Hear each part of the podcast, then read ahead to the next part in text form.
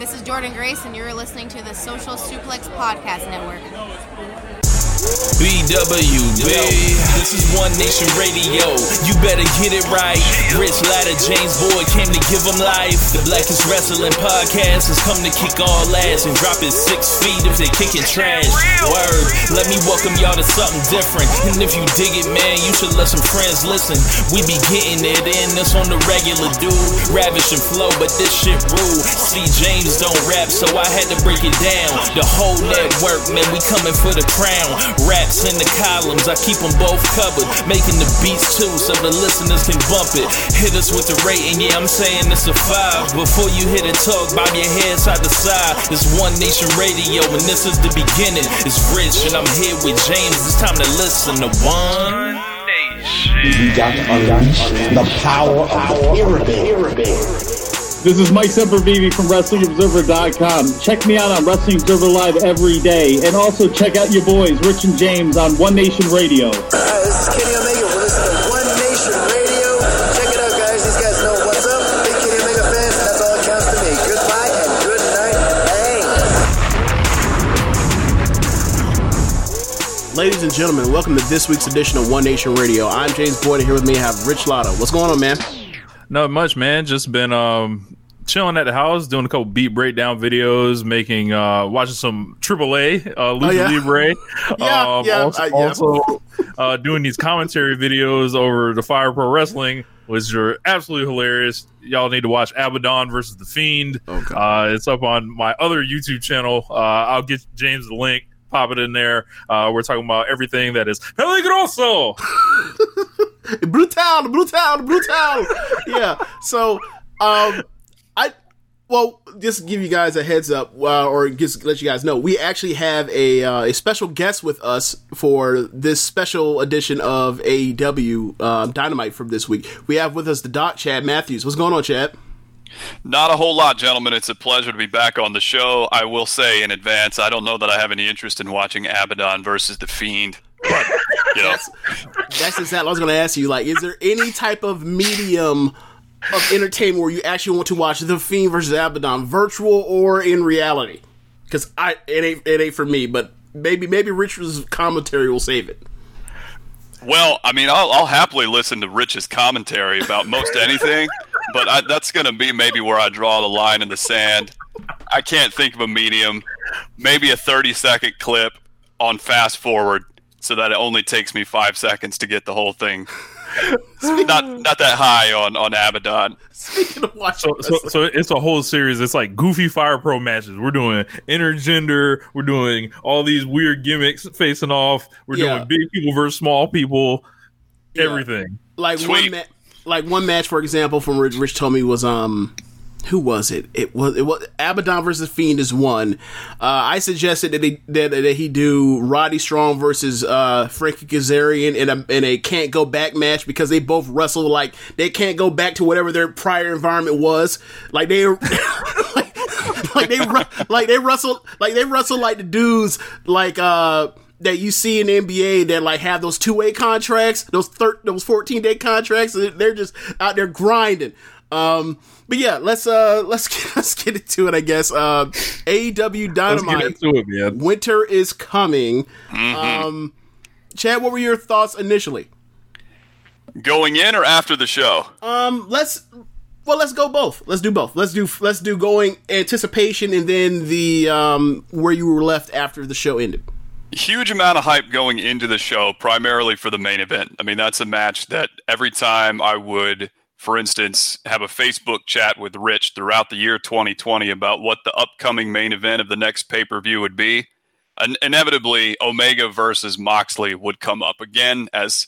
Yeah, this is this. Is, is it time to do that yet? Is it is is it time to do that yet? And when we finally got to the point where it's time to do it, I mean, hype couldn't be any stronger, both of them in their own way, organically building up to this awesome point in history where AEW is ready for this rematch.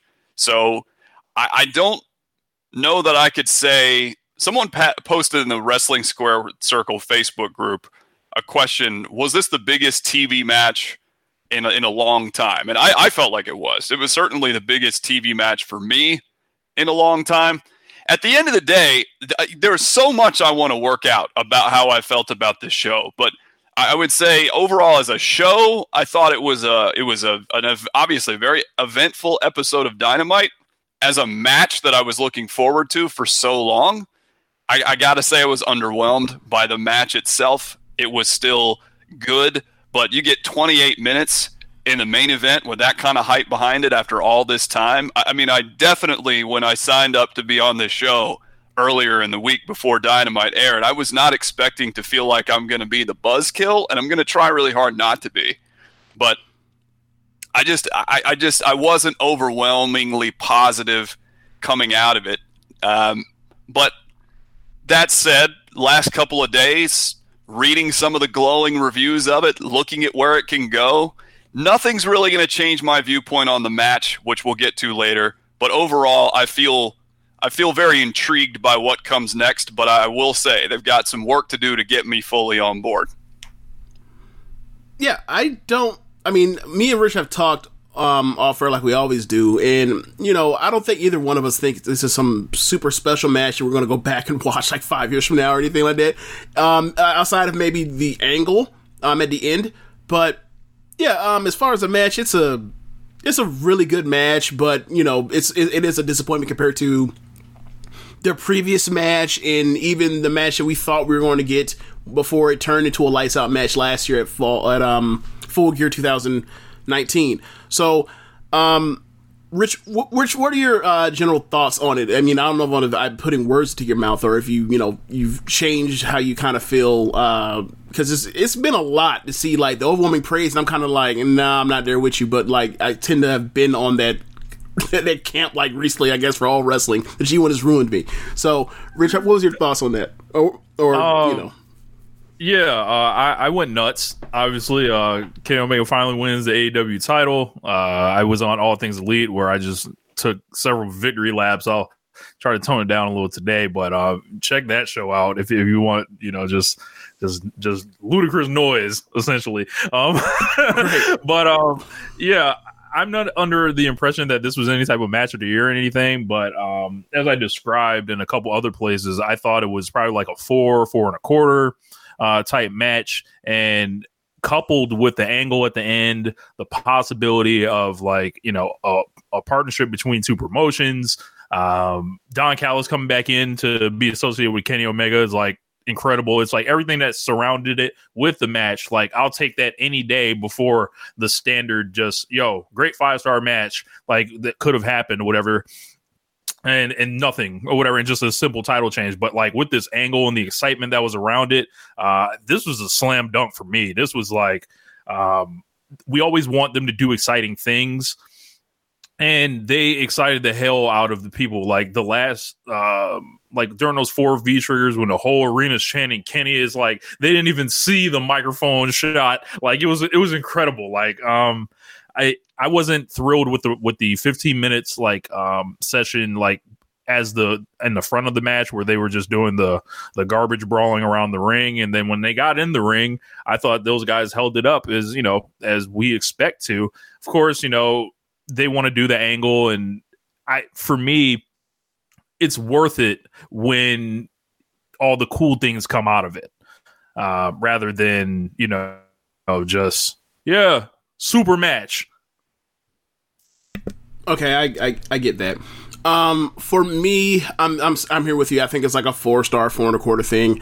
Um, I think that if I watch this, if I get a copy of this match and watch it without the um, commercial breaks, I watch the the foreign version of it. Um, I think the match is as much well, is as much loved as like other people love it uh, because you go into they come back from the last commercial break and the crowd is like so much hotter. Um, so it makes you wonder, and I don't watch picture in picture. I just like look at my phone. So I wonder what was done um, that made them get to that point. And I gotta say, like the closing stretch was fantastic until they started the fuckery. Um, and like I just gotta, you know, I just I detest those finishes where it's like, oh, people have you know killed themselves for 10, 15, 20, 25 minutes, and then some asshole gets involved in the match. Like, I fucking hate that. So, um, as me like as far as the the team or the impact um expansion i'm uh, i don't care i just don't like I, I i often watch dynamite and feel like so many of the the people that are on the roster like have nothing to do because there's so so so much talent.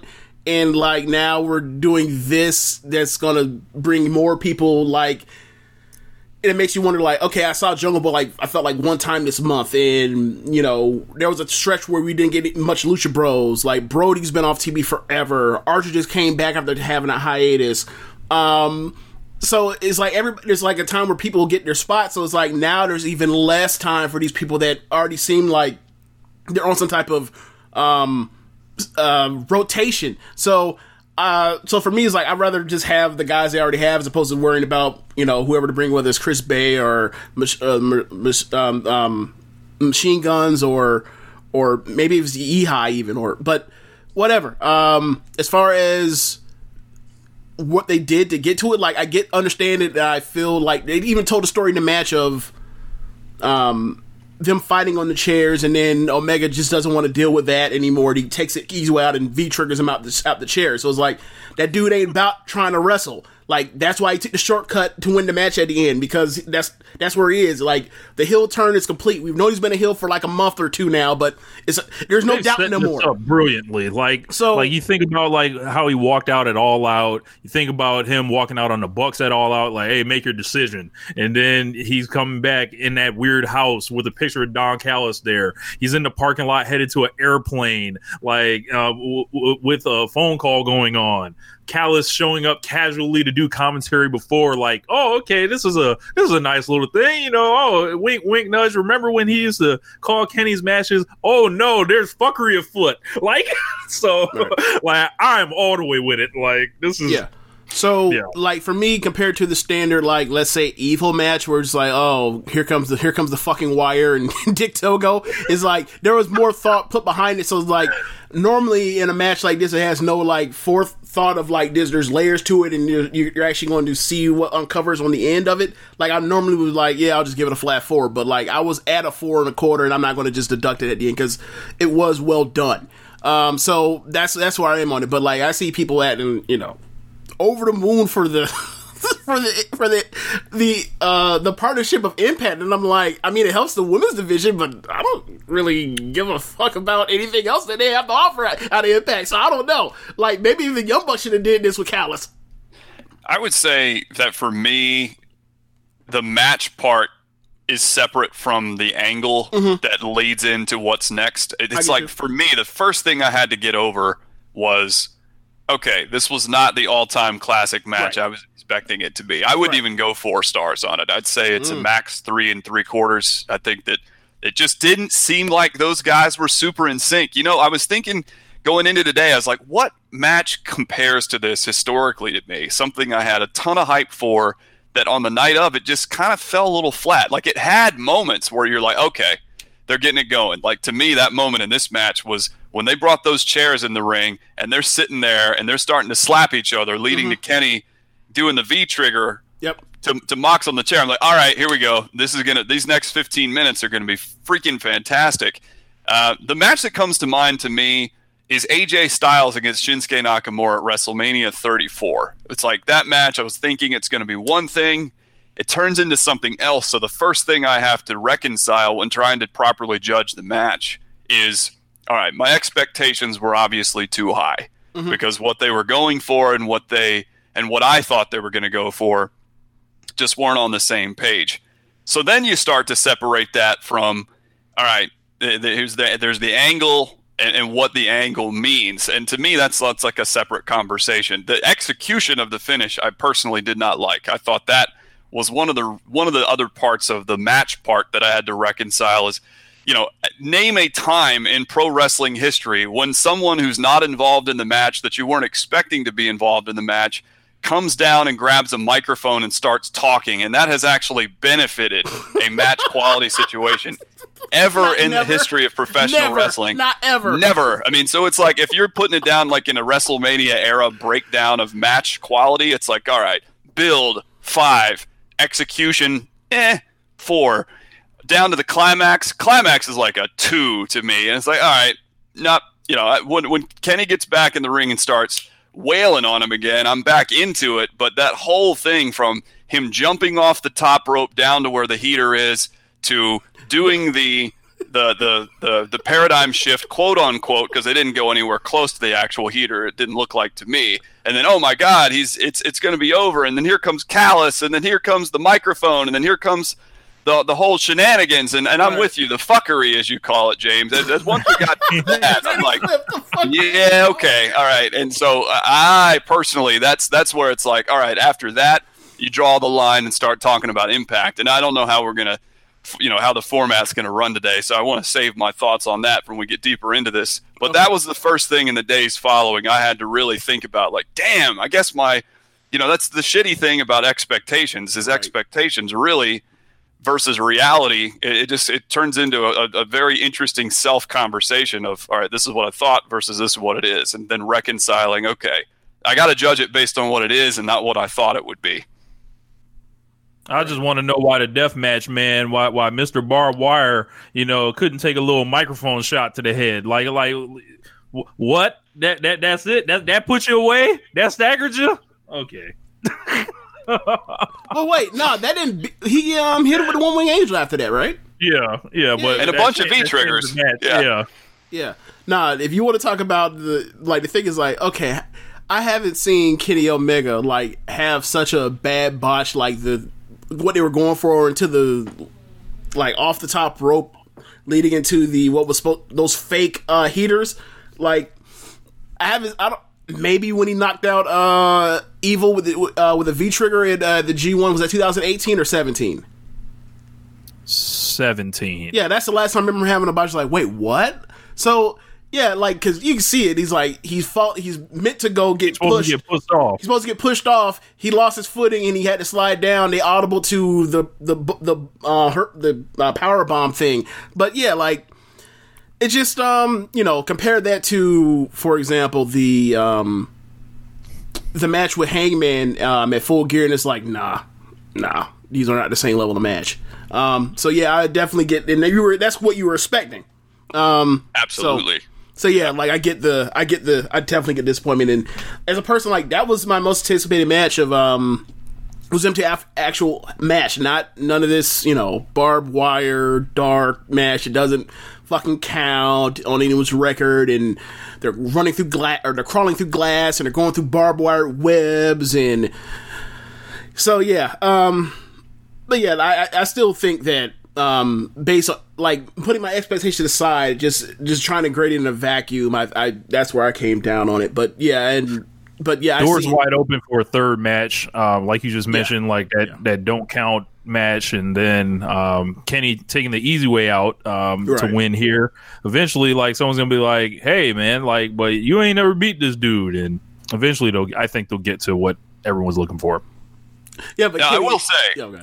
one, one quick thing i will add is that did you guys ever play outdoor sports Yes. yeah all right so uh, uh, the way you asked it i'm thinking like who didn't Well, I mean, I'm just thinking like you know, if, if you're if you're like seven years old and it's 40 degrees outside, Oh then yeah. baseball game might be getting canceled for my for my son. But you know, for me playing soccer years ago, growing up, like if it was, I hated playing in the cold. Like I I hated playing when it was that cold. I never played my best when it was that cold, and that was one thing that crossed my mind the whole night. Was when they started talking about how it's like 43 degrees. Like I wouldn't want to be out there with my shirt off and you know Wet.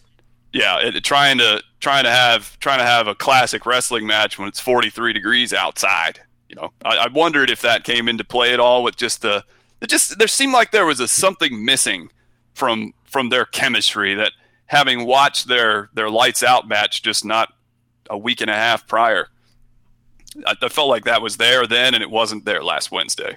do you feel there was even a carryover um from a storytelling perspective from match from their first match to this one because i don't feel like those i don't feel like that's that was there in, in the second match I don't. I, I I really. I, there just seemed to be something disconnected that it, it- from, from with the two of them. Uh, chemistry, temperature outside. The the just the whole focus being on the finish. Which my point, my, my thought was, in, in working this all out in my head was, if you're gonna, if the whole point of this was to feed into that finish, why not just let it be a 15 minute normal match? Like why why set the expectation of this is going to be oh wow it might go over the they might i mean i gotta like make sure i switch over because i usually watch it a little bit on tape delay so i don't have to see as many commercials like oh i gotta make sure to have it on the ready to turn over to uh, to tnt live if it goes beyond the the finish uh, the the the because they teased that like they're gonna go after it goes off the air so i mean you, if you're gonna do what you did i just think there was point blank i mean not to nitpick them because for reference I don't ever nitpick AEW. Like AEW is the furthest thing in pro wrestling from the thing that I typically nitpick. But when expectations are that high, Right. um, I just thought a little bit that uh, some of that was a little bit tone deaf. It's like, all right, make that 15 minutes. You know, let's avoid that 15 minute stretch where they're just kind of going through the motions, fighting in the crowd for the sake of what I'm not exactly sure. Let's let's go straight into the all right, just beat the crap out of each other. Let's get to that part. And and then you can go into the finish. And then it's like, okay, well, I knew there were only 15 minutes left in this show. So my expectations wouldn't be the same as I look at the clock and it's 9:30 Eastern time and my you know, I'm like rubbing my hands together like, "Oh yeah." yeah, I, you know what? I, I've I've come to the conclusion. Um, it, it might have been this G one with that B block that just broke me. Um, where, um, I've, I think I've come to the conclusion where it's like, yes, if there's going to be nonsense at the end of a match, it doesn't really matter how long it goes. You're always going to be like, well, you should have did something else to get to whatever you're going to. It's like either what, like that finish is always just going to suck and make you put a damper up. Is basically like you cook a warm dish. And I said this about Jay White match before. Like you cook a nice dish, and then he's like, "Oh, you like that, huh?" And then you just grab a cup of water, you just pour water right over the top of it. Like regardless of whatever happens, like just a ruined, uh, a garbage finish that feels cheap. It doesn't make anything feel better. Like whether it was um, Miz beating Daniel Bryan at SummerSlam over, you know, with Maryse's help a couple years back, or it's you know Johnny Gargano coming out and, and stopping uh, Ciampa from winning the, the belt um, at, at Portland. All of these just feel just like, damn, bro, like you you feel like you- you've been fucked. That's where the fuck finish is. Like you told us you were going to give us something. You gave us less than that after promising certain or, or alluding to giving us this. Like, and we feel like we were jobbed, right? Like, and that's kind of how that goes when it comes to these kinds of finishes. Like, I, I really it's, it's it's very rare that you can find something that makes you feel like, oh, well, that was a satisfying way to get out of and not giving me a finish at a main event. Like, that's really just hard. Um, and you know, honestly, I kind of feel like I'm trying to cut them slack. 'cause I'm like, well, that is kind of the point because because Kenny because they being the cheap never do this. they never do this. So like it's supposed to be more effective here. and doing what? Getting you to tune in? Yeah, like or like you know if you're like um like say you see this so much and you know you're you hand wave the shit eventually like all these IWGP title matches like if this is like the one time they do that or one of the few times that they do these type of things I can live with it. I'm not saying I'm not making a comment about the frequency of anybody doing it. I'm just saying like there is no one that you do that makes you you're always gonna feel like eh they could have did another way. But ultimately, it's just like it is basically trying to deal with the fact that you've been fucked either way. I'm not saying one. I'm not making a statement on whether or not like one company is grimier than the other because they do it more or less. Like I, I would suggest nobody do it. But my point is, there's no way you can really get around that. Like if you give me a fuck finish, I'm going to roll my eyes and be like, and be like, God damn it, every single time. It doesn't matter what company it is. Uh, like so, um, I I just kind of come to that conclusion. Was like, if you give me a fuck finish, there's really not much you can do. Like the best one I've seen this year may have been the um the G1 the A block final with uh, Ibushi, not Ibushi, with Okada and and Ospreay, where they go nuts for like a like a eight ten minute sprint, and then Bea Priestley comes out. I'm like, what the fuck's Bea Priestley doing here? So that's kind of where I am on it. Like I've seen so many of them over the last like few months where it's like, eh, it's, it's just an eye roller for me, regardless of whatever happens. Well, I'm excited about this shit. This shit is lit. like, I, like I ain't about to let y'all bring me down. Well, I mean, Kenny's let- on top, and, and- I mean, and it's we about to we about to run it. I mean, it's can we- Kenny Omega. He's going to have great matches eventually, but just I just this is the one I really wanted to not not have this, and it happened. Now, now the whole dynamic with with Impact. i- i- Is this an appropriate time to focus in on that let's, let's that part? This, let's move the impact. All right, because that to me now coming around like i actually I, I said this on twitter and then i kind of felt bad about it afterwards it's like all right biggest show of the year most likely going to be the highest number of eyeballs you draw in 2020 which i think actually did prove to be pretty close to the case i mean nine is it it's got to be somewhere there might have been one or two aews that drew more viewers number. I think it was their biggest demo number for sure. Any Okay, so you do that, and your end point coming on into this into the next phase is, all right, you're going to open up the the wrestling world, and the partnership with Impact comes to the fore. On Twitter, my thought was, okay, that sounds great, and I know a lot of people have echoed that sentiment. That all right, that sounds great. That they're going to open up the doors to other wrestling promotions, but it's Impact Wrestling. You know, I mean, and Impact Wrestling at first glance, it's like, okay, that's where I was at with it. But then I came back to acknowledging that actually the day before that, I signed up for a month of Impact Plus. I'd been planning to do that for a while. So I actually watch Impact semi regularly. I always keep up with it. I want to know how their major shows went so that when I do my yearly month of Impact Plus, I can catch up on the vast majority of their big shows from the pre from the from the year that was. I like Impact. There's a lot of talented people in Impact. So I got a question for Rich because I know you're super excited about this. Um, how do you feel about this particular partnership at this particular time, given the fact that this whole show is really about this? This is a huge opportunity. This is an opportunity to say this is what we're about. This is where we're going. You know, I think everybody kind of felt a little bit like a title change was imminent. Now Kenny Omega is the champion, and the lasting impact is we're partnering with Impact.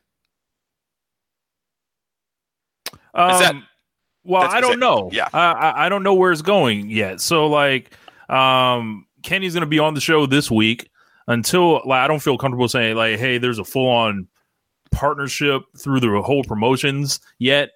But let's say that it is right. Um, say they get access to some of their women. I can I can take that because you know that's They also been yeah they can they can you know come in and do their thing um you got to look at like covid-19 um if there was a partnership that everyone wanted it's obviously aew and new japan or like dragon gate or ddt or something like that but can't really do that right now like too easily so you start looking around america wwe doesn't want to partner with you for damn sure they don't want to do anything cool like that uh Well, roh well, I think they would do it if you lose every match. Which, Yeah. fu- which why would the fuck would you do that? Yeah, yeah, we see. Yeah, we see what, what, WWE's idea of partnering with promotions look like evolve. Um, um, but in Impact's case, like you look around, it's like, all right, there's a lot of history with the ROH guys in New Japan, but that that for me that doesn't really change anything. That's still like you know more of the the same. But Impact has a totally different look to it, as you mentioned, Chad. Like there's a lot of people that work there that are good. Um, they have Don Callis, who is like in a short time, like kind of like like he's obviously uh, going to be on Finesser of the Year um, for swinging this, whatever, whatever. Um, but uh, the the thing with him and Kenny is like I think the only thing that's guaranteed right now, like that they're linked. So I'm not sure about the whole thing, but for for me, Impact and possibly AEW linking up together is kind of like the the move that captures the news cycle the most because it's like everyone's thinking like hold on impact that old impact but this isn't the old impact. This Not is at all. like a completely new company essentially. They should rename the shit. Just but um yeah I, I i think you know for the news they get to big brother another company essentially and it all leads back to aew like they're gonna send you know kenny to this show. I'm sure that's going to help impact out. I'll be checking it out Absolutely. and I, I think it's something that we always want wrestling promotions to do. Uh, when I was a kid, I used to see the Pro Wrestling Illustrated, like see the magazines, the one that would sell like WCW versus WWF, number one through number five versus one through five. You got Stone Cold versus Sting, you got Rock versus Hogan. Like you always think about these things, and while I don't see that, you know, uh, Impact doesn't have like that level of star power yet, but I think like this is kind of what happens like with bigger promotions. Like you reach your hand down to try to like certify somebody, and then you hope something cool happens and I, I I'm totally ready for it.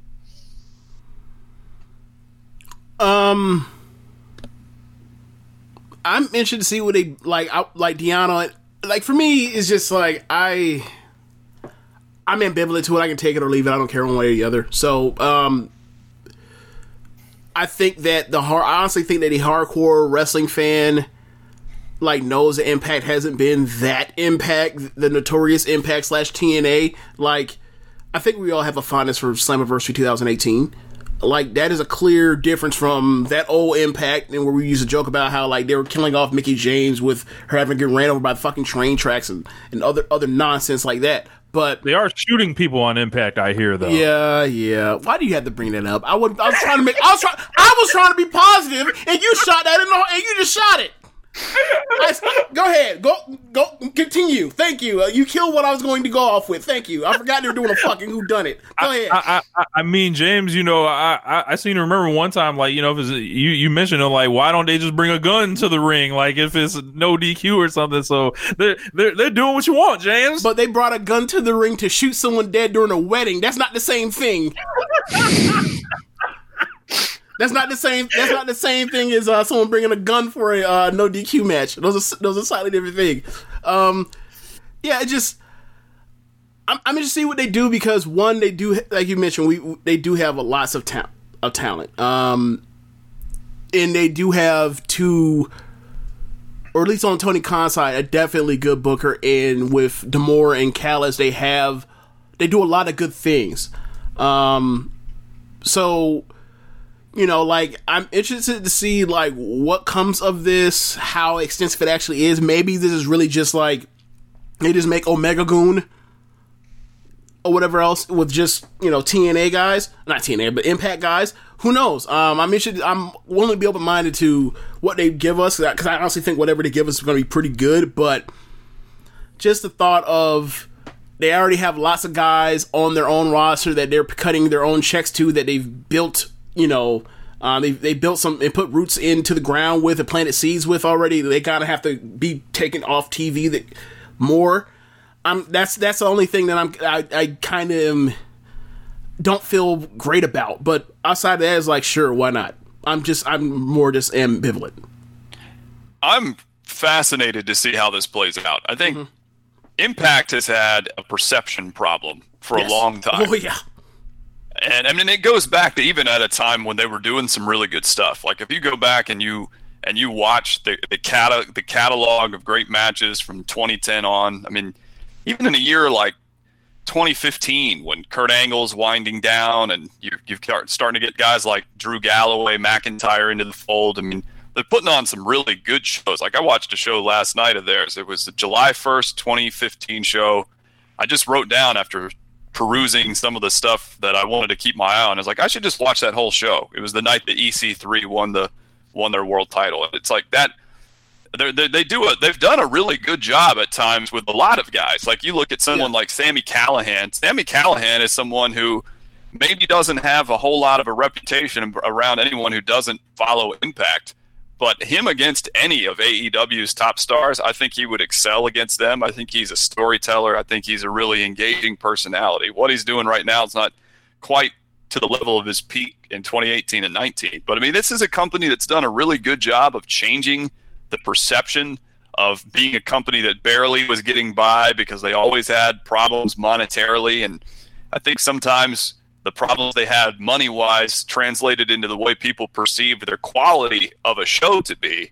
And that's not the same thing. I mean, WWE right. makes a ton of money. Its shows suck. Or I won't go that far all the time this year because they've had a bit of a bounce back in my mind. But, you know, I mean, uh, suffice to say, I don't think we know what it's going to look like right. with two American wrestling companies actually trying to in some way partner up to create something. Like it's one thing we know what it looks like when a Ring of Honor gets together with a New Japan. We've seen that. It completely bow down before them, like Yeah. and ask them what they want. Like, But how's this going to work? I mean, I think that's. I mean, and, and I'll say this: like, it, it would be disappointing to me now, having said everything I did about that match, and now transitioning into more where I feel about where this is going. I would be disappointing if the whole point of this was just so that Kenny Omega could show up on Tuesday, and there only be a very small, limited interaction moving forward. I agree with everything James said about the roster that AEW has. If you start diving down that rabbit hole of, well, good lord, I mean, they've got a lot of guys they're not using right now who I'd love to see on television more. I'd love to see Brian Cage in a higher spot as he's. I'd like to see Lance Archer uh, featured more often. I'd like to see. Um, it's a deep roster. I mean, you Very can't just you can't just. Uh, so one thought I was curious about is what if this is a vehicle to uh, to trying to create whatever Tony Khan sees for that next hour of television they're going to try to create because he's talked about that a lot. Like maybe that helps beef up whatever they're going to do with that. Uh, but I mean, my my I would be disappointed if this didn't lead to some kind of super card in the not too distant future. Like I'd like to see that. I'd like to see it lead to somewhere where uh, where you know, as they said, if they want to change the world, let's start integrating some of these guys so that eventually we get some of those quote unquote dream matches. I'd like to see one guy I'd love to see mix it up with some of the AEW guys is Moose. Uh, I love Moose. I'm a Moose Mark. I think that guy is a very intriguing talent. So I don't know. I just I would be disappointed if it just was uh, all about you know maybe next week and the following week, and then it fades into the background. yeah, But you just um, don't know. Yeah, it, it's um, I think it's gonna it could be a place where you send some of that younger roster, like some of those people that were in that battle royal. Uh, like you need to send Scorpio Sky over there to get some work. You need to uh, send over John Silver, uh, you know, private party stuff like that. Uh, hell, like you see, like like if Kenny Omega's going to the show right now, I think anybody's eligible to go to the show at this point. So, um, you know, I I I'm- think uh, regarding that next hour uh, of television, um, there's rumors about them splitting Dark into like two, or one- one of them's like more strict developmental version. Then there's like push people on the other side, and I know, um, and then and that in addition to the the next hour, so like they they're very ambitious right now, um, and I think they they have the right to be because I feel like they have all the momentum. They have the attention of the of the wrestling world right now.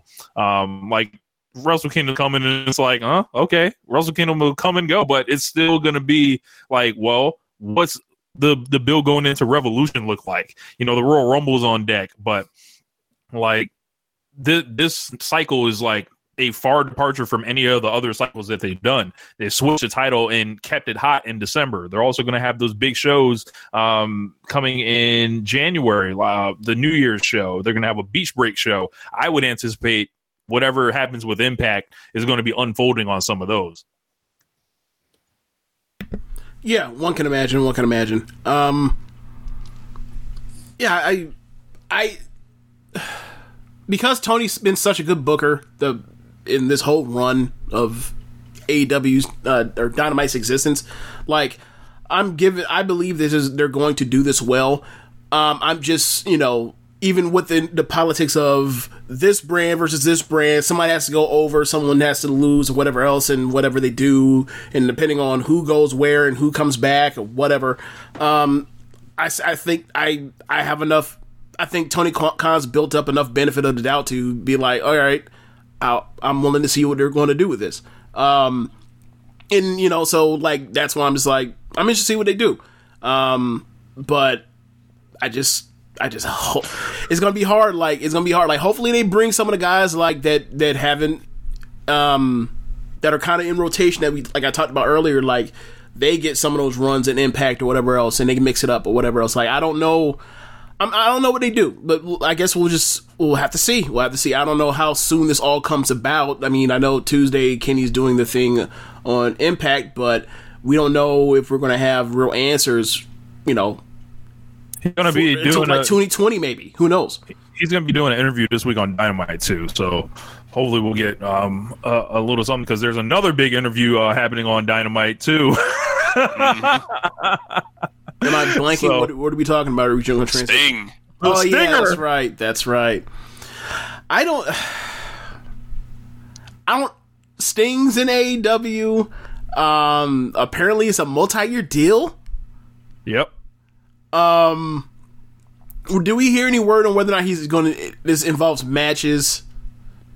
I'm I'm pretty sure he's going to do a match eventually. Like maybe he'll do like a six man match, or uh, he'll probably be some type of regular character. He'll hit hit people with a bat from time to time. Um, Oh, to hit me with a bat. He'll yeah, do one you know, yeah, like he's he'll, He'll do a match with be- Cody. He'll do a match, or or he'll team with like Darby Allin and Cody or something like that, or you know, Sting got to wear the tassels. You know how I feel about that. Every great wrestler has to wear the tassels and team with the Bucks. So, So I have a um, question. If like Macho Man had tagged with the Young Bucks, like would he have had to change anything? no, Yeah, that's what I figured too. Um, but yeah, back to but back to Sting. Um, I wasn't expecting it.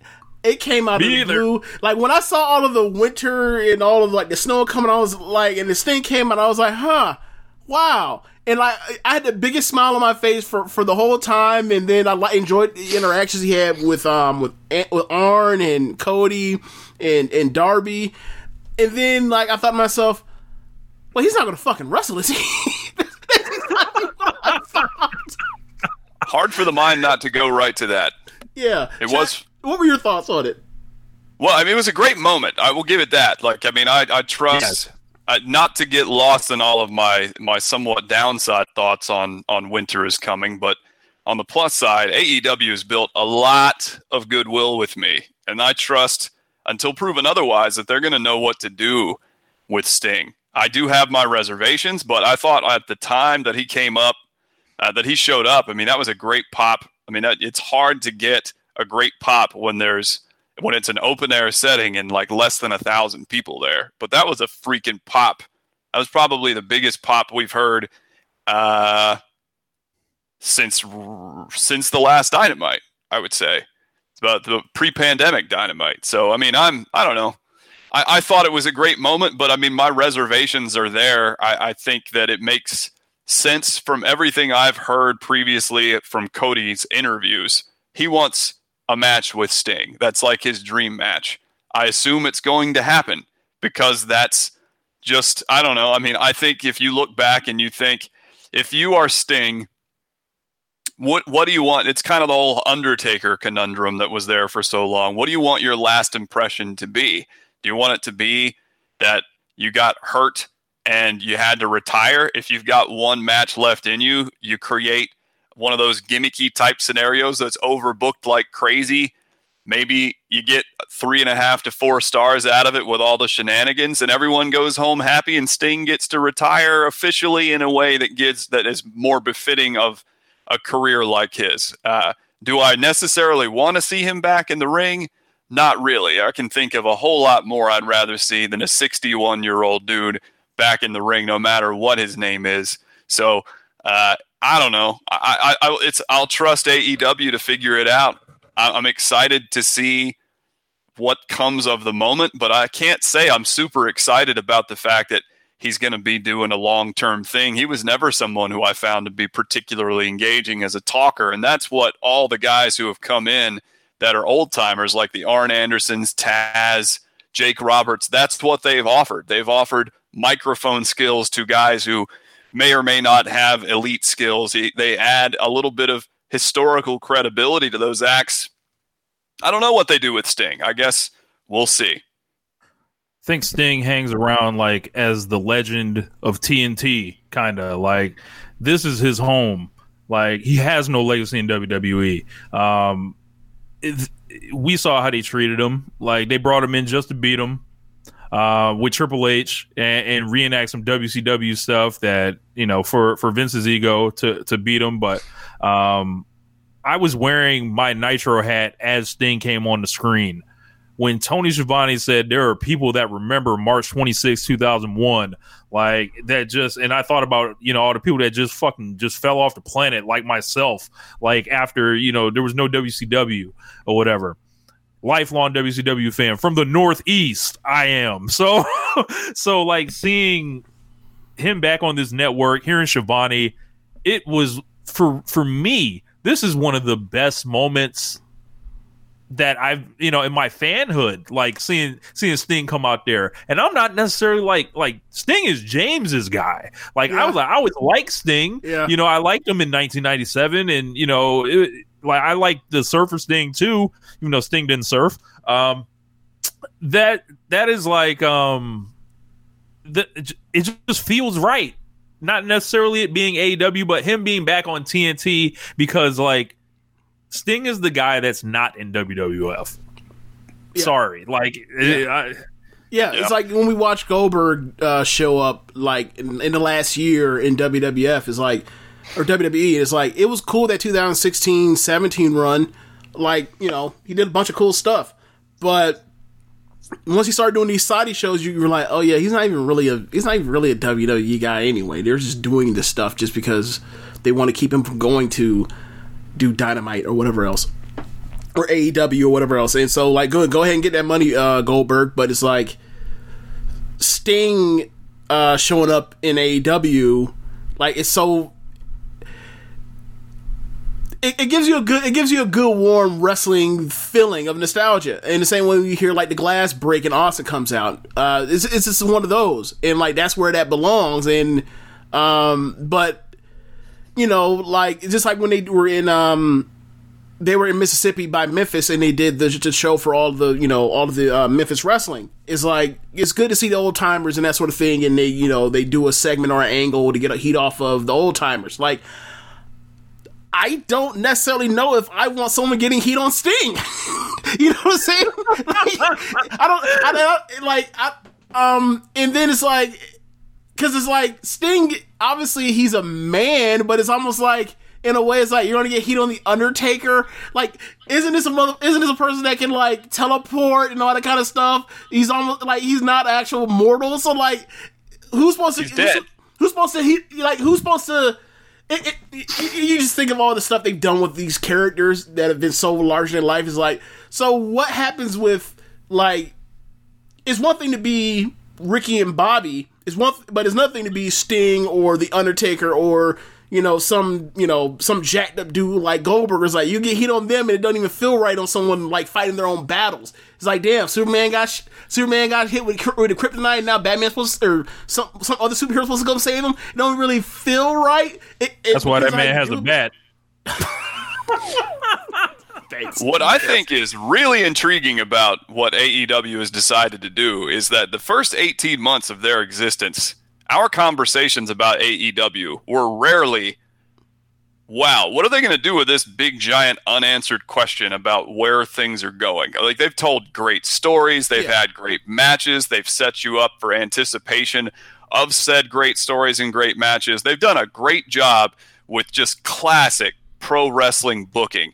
But now mm-hmm. they're entering into an era in dynamite history. And Cody referenced this in a recent interview. He said, We're Yeah. going to take some chances. You know, we're mm-hmm. going to do some stuff that is going to challenge the way we've been doing things. And this was the first instance, this episode was the first instance of it being like, oh, wow, you know, what are they going to do with Sting? Because it's not like he shows up and you're thinking, wow, what interesting story. Who could they attach to Sting that's going to lead to a huge match at the next pay per view? That's not where your mind goes with a legend like Sting who may or may not have one more match left in him. Jake Roberts shows up after after Revolution. You're like, hmm, interesting. Who are they going to attach to him? I wonder if it's Archer. It's not what you're thinking with Sting. Same thing with Impact. They've set themselves up to say, all right, you guys are going to take on a different style of booking challenge. All of us on board got to answer those questions emphatically and you got to answer them well. Let's see what they can do. Yeah. And I mean, they have tried this sort of stuff before. It just, you know, like the Tyson thing didn't work out for whatever reason, probably for the most likely for the best, right? Um You know, Shaq is apparently, you know, it might have a match with Cody eventually. I don't know what that was, but uh, so like they have done the stuff where kind of like I don't, I wonder where this is going. I just me is kind of like um, I don't know where this is going. I just feel like they have built enough faith with me, uh, good good uh, faith with me to where I can just I I I'm willing to hear. I'm willing to keep open mind on wherever this goes until they crash a car. So if they even do crash car, probably not because they there's aside from like the nightmare. uh was what was it Brandi in in uh, Mel Nightmare Collective. Except for, yeah, like that's one of the it's very rare. You can kind of like almost like a one or maybe maybe two maybe you get this like two handfuls of stuff that's kind of like yeah this didn't work out for the best, but um because that's how well the show has done and that's how well these characters have uh, like have interacted with each other over the, over this time frame. So I'm I'm willing to give it more rope than I would the average wrestling program. I don't think um Sting gonna be showing up and hitting Kenny with the with the uh, Scorpion Death Drop uh, on Wednesday, so um to lead to a title match. So, like I said, there's gonna be a lot of bad faith people uh, that are out there that were the the, the best thing I saw um, on Twitter was um, they had a meme of Goldberg holding the Universal title with Sting underneath, and it was like you know AEW fans say like you know this sucks, and then Sting is like is marking out. I'm like, yo, you're literally showing a meme of this man holding the championship. Like Right. this is not the same. Like Yeah. Yeah, that Oh, was inevitably going to be a comparison that was drawn when Sting showed up. You know, I saw that in Yeah. my return to Twitter. I, I don't know. I mean, I I can see it. We'll put it that don't way. you, I mean, there, there's we're not. Chad? No, no, no, don't, don't Uh, yeah, hate that stuff? absolutely. Like, I do. I hate that that, that whole dynamic. I, I didn't miss that on Twitter. Uh, you know, oh man, AEW did the same thing WWE does. You guys While are hypocrites. do, while not actually doing the same thing. Like, it's not the same thing. Yeah, Context like- cannot be removed Yeah, from the equation. It, it is. It is people literally like not trying to get the point because they have uh, tied their identity to whatever wrestling promotion they watch, which I find like to be just preposterous. But people still do it, and I see it all the time. Um, like.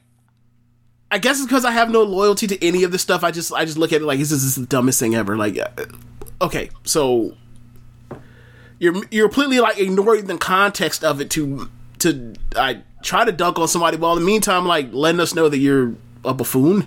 So I'm like, good luck with that. I just- and I mean, like, it, this comes back from where it's like you criticize AEW for something, and then you criticize, and then like look at look at WWE when there's certain, certain things pop up, and it's like I don't really like no, like these aren't apples.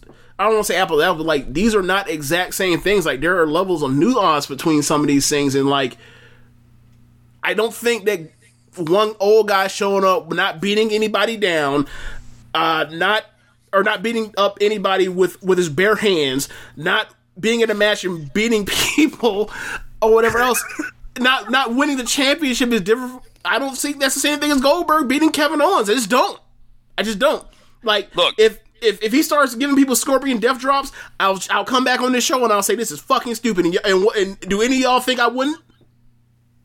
I'm confident that you would. Right. Yeah. So it's like I just don't I just don't believe this to be the thing yet. Now, if we come back and come double or nothing uh 2021 and Sting is like the AEW title, I'm going to say the hell with this, this is stupid. He's like it'll be like 62. Look, here, here's the end of it to me. This is the end of that argument. Here's a couple of, of typical quotes. If Sting had done the same thing in WWE, y'all would hate it. Another quote. If the finish to the main event of the show in AEW had taken place in WWE, y'all would have hated it.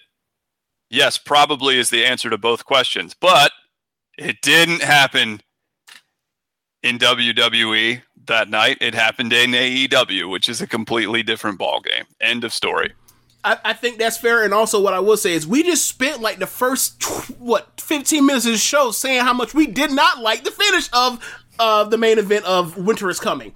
Well, we did. Yeah, yeah, yeah, we did. Like, yeah, y'all did. Yeah, it's like, hey man, like, I- like, that's why I don't really do much interaction on Twitter because like I don't want to. we were in the minority on that one. It's nonsense. It's like yeah, I guess, but it's like I because look, uh, maybe because you know we just like we just enjoy our wrestling. We don't necessarily ident- identify with the promotions. It's like, look, man, you, it's a TV show. I watched TV show either I liked it or I didn't. I don't think like them putting out a bad episode is an indictment on my my personality, my character, my psyche. These other people do, and it's fucking baffling to me. it just is. That that, So- that little that little sound bite right there, uh, James, was a a microcosm of the world at large, politically Yeah. and and otherwise. That was that was a great quote. Yeah, but I mean, but at least when it's like the quote unquote identity politics, like that's some like life or death shit. We're talking about fake fighting. So, so uh, to to get to the rest of the show, so um, MJF and Orange Cassidy, um, they won that battle royal um, to face off for the Dynamite uh, Diamond Ring next week. I got to this match late, so I didn't know Orange Cassidy was laying on the outside, and I thought we was about to get to this Wardlow and MJF conversation. Start and let me now? tell you, I was excited. uh, any thoughts on, on the battle royal? I love battle royals. I, I'm a mark for battle royals. I think a standard battle royal like this is the way AEW needs to go. They need to drop the whole casino five people at a time concept. This is good right there. That's how you do. That AEW needs to book every battle royal moving forward. Just you know, everybody got a chance to shine. Hangman Page looked good. He furthered the story with the Dark Order that's coming. The Dark Order looked good. Orange Cassidy looked good. MJF and Wardlow looked good. I can't even remember who else was in it, but Sammy and Jungle Boy. yeah, I mean, it, everybody that was in it got a chance to do something and make themselves stand out. Um, to me, that's that's what battle royals are all about, and I'm intrigued because MJF versus Orange Cassidy is something I have been ready and waiting to see since my friend, after All Out took place, said that's where they should go next for both of those guys. So I'm on board. Yeah, um, I like the I I like the the the awareness that um Wardlow ha- was it Wardlow? Wardlow realized like, nah, we aren't the last two. The bell hasn't rang yet. Look around the ring.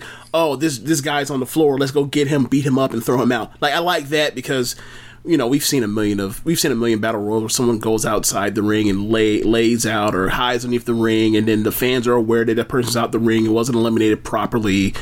Um, so yeah, I, I I like this battle royal. You know, I'm not much of a fan of battle royals, but it, it was cool.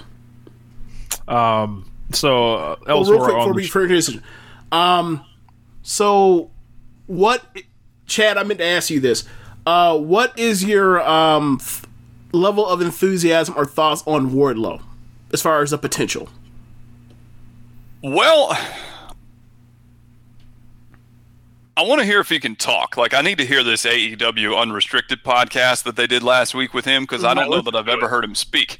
Okay, Um, you know, if I if I hear him talk and he sounds like Brock Lesnar talking, then then I don't know. But if he actually is uh, can can fairly eloquently put together a few sentences, then the rest has been taken care of in terms of what I've seen in ring so far. I think the guy has looked awesome okay, in, in, in his opportunities thus far. And I, you know, I think you know the big man being somewhat of a lost art right now, and AEW having this big collection of them. That's one of the quiet stories I'm most intrigued by moving forward. Is which one of these big guys that just sort of sits there on the periphery ends up being the guy who breaks through and is the established main event guy, like the one who.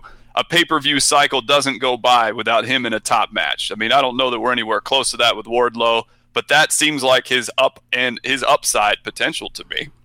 yeah. Um, I I I'm I'm huge on the band on the bandwagon for for Wardlow. Like I I I've been planning all of these types of ways for him to get the break from MJF, similar to Batista in in Triple H. I've, I've Oh, that's going to be amazing. Yes, yes, Yeah, absolutely. That's going to be amazing. really I love that fail. story. It's it's gonna be so great when he dumps this little fucker on his head. It's gonna be so good. it's gonna Yeah, be so man. good. Yeah, uh, I just I just want to know if I just want to know where you stood on that because I was like, please, Chad has to like this dude as much as we do. Hey, hey, for future reference, there's only like three people out of what the 70 people on the AEW roster that I don't like. So, Oh, really? you know, Okay. yeah, I like, I like, I think their roster is great. I like everybody. It's like I sit there and watch Dynamite. I'm like, oh, I'm not skipping that match. I don't ever skip anything on Dynamite, Yeah. I, Well, I, same with rare same- exception. Yeah. Oh God. So, so, so, like from from one end to the spectrum with potential, uh, we're gonna flip it and we're gonna talk about Chris Jericho and Frankie Kazarian real quick. okay. Is Chris Jericho finished, Chad? Well, I definitely got another vibe of that old 2016 era Jericho out there trying to be, you know, like he's 35 again. Like, oh, whoa, whoa, whoa, whoa, whoa, my friend. Let's back it up a little bit. You look back at it though. I was I thought about this after that match was over. Like, you know what? Jericho's last awesome match was against Orange Cassidy Yep. The first one. Yeah. the first one. But before that, his last awesome match was against Cody Rhodes. Because I didn't personally, I think I said this the last time I was on your show. I I didn't love the Jon Moxley match. I thought it was fine. I thought it was what it needed to be. But I wasn't like, oh wow, Chris Jericho's got a lot left in the tank. That that thought fleetingly crossed my mind. Is he washed? Can he get another year out of his body? I mean, because that's a lot. I mean, that's a pretty that's an old an older guy to be asked to be there week in week out for the whole time of Dynamite's existence and then moving forward. But I don't know, man. I, I the he he that's not his that's not he can't wrestle matches like that and it be great. Like that that can't that just can't be the the style that he I mean I think we're entering into that period where he needs to be saved as more of a special attraction. He doesn't need to be mat wrestling Frankie Kazarian on TV. I, I, I, I, going into it, I was intrigued, but I just it reinforced the idea that, eh, you know, this guy's nailing it as a character still. But in ring, I'm starting to wonder if uh, if if maybe there needs to be a, a little conversation with self again, like there was a couple of years ago going into the Omega match. Yeah, it's just it's weird that he the New Japan run he had or still's ongoing, you know, depending on the COVID situation. Like so much of it was him reinventing him, himself as like I don't necessarily say a hardcore guy, but as a brawler. Yeah. You know, and, and doing, you know, using various types of plunder at times or whatever else, but mostly it's brawling. And mostly his AEW matches where he's more back to you know like the 2000 let's say 2013 uh, 2012 Jericho and as this is going along like that that last Orange Cassidy match was kind of the last time we really ha- have had like him have a, a go out there and have a, a really good ass match um of just wrestling. And you know I was giving him some some bail on you know the other Orange Cassidy match like the you know the or- the Mimosa match because I'm like that's just a liquid tables match like whatever. Like if that stinks then it's going to stink because that's the format of the match. It's not supposed to be good. Um but we keep going and it's like one match will be good one match will be eh, and it's a lot of you're seeing so much more and you're used to ever seeing from Jericho you're kind of like this is like either this is this is the beginning of the end or something has to change to, to stave it off Yeah. Um he it looks like he's clearly being down downcycled. Like I'm really interested to see what what's up with this uh, inner circle storyline that's been going on because quietly, while the in the ring stuff hasn't hit, the out of the ring stuff Everything has else been has been great. Yeah, yeah. He's still Um, he's still great as far as all, the stuff. In, Huge in- asset. between- outside of the bells ringing, like he still is great. I still think there's there's a, a match for him to have as a babyface against Kenny Omega now um, for the Yeah. championship and to get that win back. But th- this inner circle uh, It'd be the possible rubber match. It'd be the rubber match. Yeah, yeah. So the inner circle breaking, possibly breaking up, like which it may do next week, um, or also MJF him assuming leadership of the inner circle and Jericho getting out. That could be part of it. Uh, I'm really excited to see where that goes, and I still think you. I think they have used Jericho as like as time his level of overness, how much he has left, and um, everything else. Like it's all lined up from the beginning of the promotion. Like you, they use the him having a career year last year, Mhm. like to establish the promotion, and then Yep. as he's downslid a little bit, they've downslid him uh, a little bit as well, and then at the same time they're they're setting that transition um to take place, and he has a three year deal. So who says he like you know this could be like the retirement tour? Yeah. I think we're coming up on that. Little fantasy booking scenario I concocted here recently is you, you get the MJF turn. Not yet. I don't think it's quite time yet. Slow burn that a little bit further so that they break up leading into Revolution. Do MJF and Jericho at Revolution. Jericho officially back in more of a babyface mode. And then have him, you know, have him work his way up to where you're getting close to the end of last year. I don't know does his contract it'd be interesting to know and i think they could play into this perception but if his contract ends in january 2022 because i mean i assume he signed it in january of, Of 20, 2019. 2019 at the november pay-per-view next year you could do the jericho versus omega match and you could tease that it's for that it, that that that that he would retire after that match. I mean, you could kind of go into it with that. That's what I would do. I would tease his retirement as a way of saying, "All right, it's been a year since We'll Omega won the title." buys. You know, just get people thinking. I mean, I think that would be great. But you know, I I think he's definitely got two really big matches left in him on pay per view. Those big drawing type matches. One against MJF and one against uh, Omega. And to, to be honest, if he hits on those, I really don't care what else he does. Like, I mean, as long as those stories maximize their potential and he does in ring what he needs to, doesn't have to be in a four and a half star classic. It doesn't. It just needs to be what it needs to be. That's all I need from Chris Jericho. He's done so great. So Yeah. got a Um, brawl though. I'm yes, yes, Yeah. yes. And anytime they put Kenny and, and Jericho together, like they've set business records and done awesome business and you know pop whether it was New Japan subscriptions, pay per view subscriptions, um, they've drawn lots of feedback elsewhere on the internet. Like it's just always gone well. Yeah, yeah. Um, and you know, you just know because they have that the, the drawback on, and like Jericho. And he's then ambi- being in the mix now. Oh God, yeah, yeah, that will be a factor into it if they. Whose yeah, side is he on? Yeah. Oh God, whose side is he on? like it, it would have to be like, well, wait a second. Didn't Paul Heyman turn on Brock Lesnar to go with Big Show, who was multiple, like a decade older? Yes. Never mind. I was gonna say he could do like that, but like no, that would be in reverse because like you need to go with Omega because the younger is the younger guy and it has less mileage, has more potential to be greater for longer as opposed to whatever that nonsense he had with Brock Lesnar and Big Show and Paul Heyman.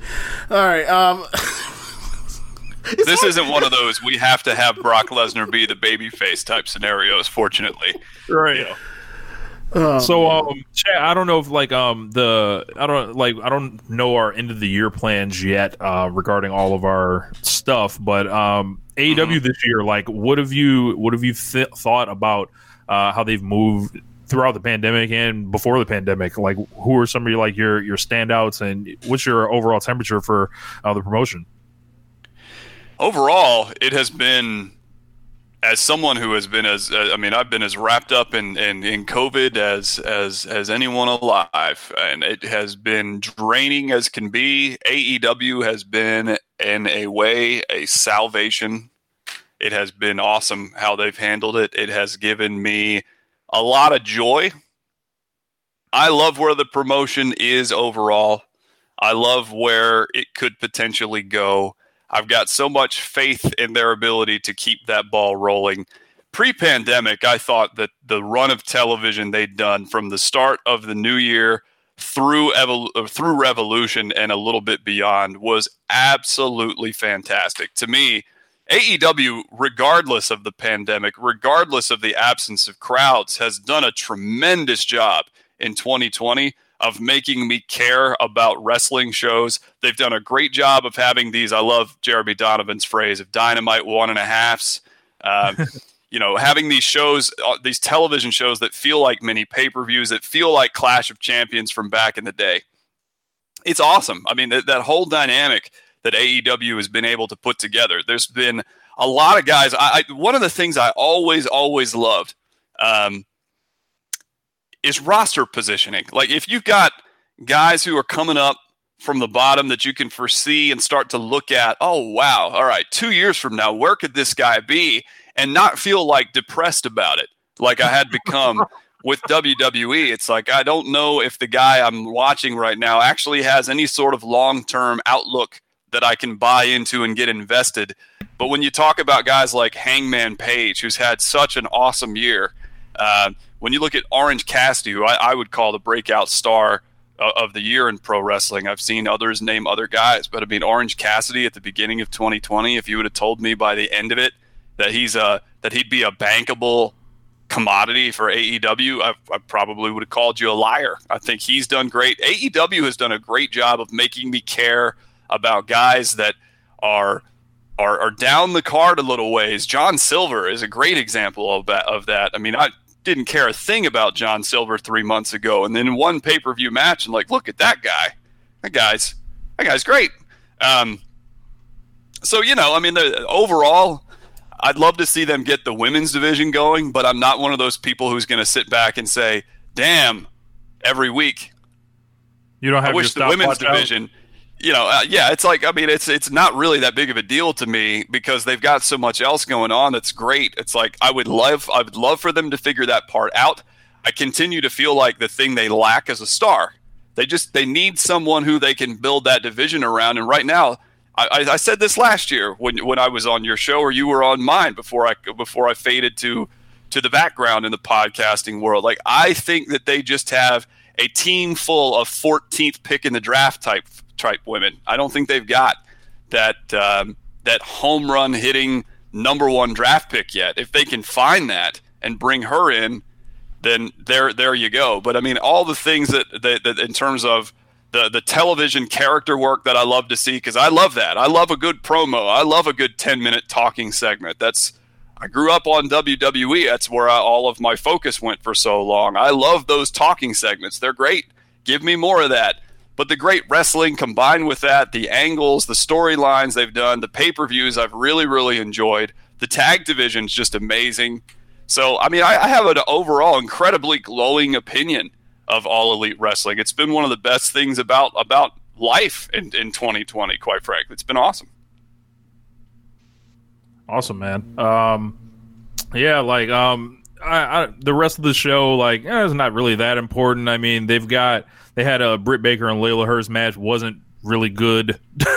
um, there it was start, also, it started a goofy uh, conversation in our uh, social suplex thread about like whether or not Leyla Hirsch is good because of one match with Britt Baker, who's rusty as hell. I was just like, I like, just I don't I don't get it. I, it, it felt like we were talking like why are we talking about this? It's, it's, it's, it is it is a it is a woman at his position as a jobber to the stars because she's a good worker. Wrestling is a rusty woman that just came back from a bad day like they had a bad match. The end. Roll credits so so next week it looks like we've got uh, Dustin Rhodes versus uh, ten of the Dark Order, uh, the gentleman with the muscles. Um, they've got FTR against the, the, newly named Varsity Blondes, Griff Garrison and Brian Pillman Jr. Um, Young Bucks versus Hybrid Two. Uh, we got That Lance should be Archer and the great. Lucha Bros. Yes, please. Uh, yes, Lance Archer and the Lucha Bros versus Eddie Kingston and Butcher and the Blade. Uh, should be are you a fan of? Do you like the Butcher and the Blade, Chad? oh god Uh, they're okay. I mean, I don't. Yeah, yeah, no no Rich has an irrational love for the butcher Just- yeah. I mean, I, I, I like. I, let's put it this way: like that bunkhouse match a couple of weeks ago was just a blast. You know, I, I enjoy the some of the like the match. Didn't didn't they have like a similar type match, a hardcore all, falls count anywhere match with the Bucks? yeah So I mean, I yeah, think yeah they have had uh, they've had some moments throughout 2020 where I've been like, this is a very serviceable 11th tag team to have on, on your roster. And they're, you know, because if they lose all the time, I don't care. If they win all the time, I'm not going to be upset by it. I'm I'm rather I'm on the borderline of indifferent to them. But it's if let's put it this way: if they show up on on Dynamite with a tag match, I'm not just going to hit 30 seconds, 30 seconds, 30 seconds, 30 seconds to get to the next thing. So mm-hmm. I like the bunny. Uh, I think I think that the blade is uh, has a couple of moments where I'm like, damn, okay, these guys these guys are good. They're okay. Yeah. Yeah, I, I'm a big fan of Big Butch. Uh, he's just he just looks like you know a, a old timey pro wrestler, but he's big and athletic and ugly and mean, uh, you know, all in one. So um, also next week, Abaddon's in action. Uh, they've got a Hikaru Shida and an Abaddon program. Yuck, they're Ugh. making Shida, Shida look like a scared champion that never gets anybody over ever. She- as Seth Rollins. Yeah, she she literally said in a promo that she is a cosplay that she is that Abaddon is cosplaying as a zombie, and then she heard some noises in the background and was spooked, and I was like, oh my god, this supposed I- this is your top champion. What are you doing? AEW, yeah, AEW has been very consciously aware of not being tone deaf about stuff that sucks. Nightmare Collective wasn't working. Plug pulled. Yeah. Abaddon, man, I, to me, Abaddon would be a perfect fit for the Knockouts division in Impact because they like to do weird shit. Send But- her with Rosemary Yung. and, and Yeah. Su Send her with Su Yung to the undead realm and, Yeah. and never let him come back. Yeah, Look, that- look, I don't look, need to see look. that in AEW. Let's I not don't. do that. To, let's not do that to Su Yung. So we met Su Yung before. She was really nice. She's a good worker. Don't put don't don't put that don't dump that upon Su Yung. What does Su Yung do to deserve hey, that? Maybe maybe Su Yung can go ahead and just turn over the powers to her, and we just leave Abaddon there, and we yank Su Yung out of there. a trade, if you will. That ain't no trade. That that that is a steal. That is like Yeah, a super. that's Yeah, a yeah. Paul, Pau Gasol type. Oh God. Yeah. I, I- but you know, um, I just felt like I'm surprised they decided to go that route to do the Abaddon versus, uh, versus Shida thing, but Get it done know, quick. Yeah, there's gonna be no one. No one thinks for a second that like Abaddon's going to compete with Shida. Get her out of there, and then like get set in motion for her versus Britt Baker. Yeah, man. So um, Sting and Kenny uh, speaking for for the first time since they've both um, you know did their things. So besides that, that's that would cover uh, AEW Dynamite chat. Did you have um? How can how can we let folks know uh, where to find you? I know you uh, got the the podcast back rolling again. Yeah, yeah. I uh, I missed podcasting. I, I didn't miss talking about wrestling every week, but I did miss podcasting. So after doing a couple of shows with you guys and and doing the WrestleMania era 2.0 podcasts over the summer, I I got the itch to do a podcast that allows me to branch out, talk about a lot of stuff that I like from from basketball to to wrestling to college football to movies and stuff like that. I'd like to kind of take uh, everything Bill Simmons does on his podcast network and just be kind of a, a one man variety show week to week. So we'll see what happens with it. Check it out. It's the Doc Says still. It's under the same name. It's going to be rebranded. I got a great new theme song that Rich made. Um, it's going to be airing at a date. We'll say I'm going to genuinely hope to do every Sunday or thereabouts, but you can find it on all the major platforms. It's already available. Got the WrestleMania Era 2.0 podcast, of which Rich was a guest over the summer, that you can check out, taking the greatest wrestlers of all time conversation in a couple of new directions since it's been about five years since I'd updated the last print edition of that book. Um, I opened a new Twitter account. It's so new that I don't know what my name is. I know it's I know it's Chad McIntyre. That's my real last name, and it's got a couple of numbers behind it. So, uh, So this man, for for all these years, everybody, what you're hearing, this man has been working a gimmick on, on all of you guys. I have. This man has come out here under a pseudonym and, and lied to and worked you all. Ah, indeed it was. It was kind of uh, it was kind of like my Batman. So, uh, Uh, the first time I but yeah, check uh, it out. Check it out. Check out escapetosportsentertainment.com. I'd say that that blog certainly helped set the stage for me eventually re-entering the podcast world, writing about football and wrestling and, and, and life and, and, and other media. Uh, It's been fun and it helped cultivate the eventual desire. It's always been the way it is for me. The writing always led into me wanting to talk about it. So having that balance back in just a way that I don't have to make nearly the commitment to. You know, when you do a wrestling podcast, you guys know this. I mean, you feel like if something incredible happens on Sunday, you got to talk about it on Monday, or no one's going to care by the time it comes out on Friday. So, you know, I mean, that whole dynamic of being that engaged to that standard where I've got to live and die by what happens in the moment, I think is a little bit beyond what I feel like I can do right now. But, um, but we'll see how it plays out. Check it out. I think uh, if you like the sound of my voice, I like to talk about all kinds of stuff. So, um, we'll see where it goes. Definitely, man. Thanks for coming on, man. No, it's always a pleasure. I enjoyed it. Definitely, and um, I guess in transition to this, at the end of this, we'll um, we'll come back and we'll give you guys the our thoughts on NXT uh, Takeover War Games 2020.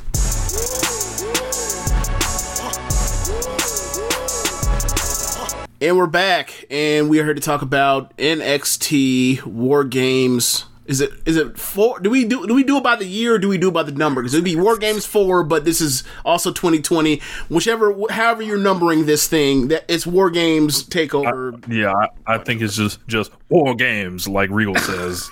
you know, you know, war. You know, at this point now, when it's time for him to say War Games, he's like, you already know what it is, because he came out. it's for, a uh, meme. He- right, right. Like he actually did a cameo with, as a joke. Like he's like he's setting up like he's to do it, and all of a sudden he says some funny thing, and that was the end of the cameo. But on sh- on the show. Uh, one of the recent weeks, he's like, I see four. It was for the McAfee in uh, an undisputed match. He was like, I see four men. I see four. I see four other men. You know, you know what time of year it is. And he goes, and then they they like war games. You're like, he's already setting it up. Like you already know what time it is. You know I get this check every year annually. War games.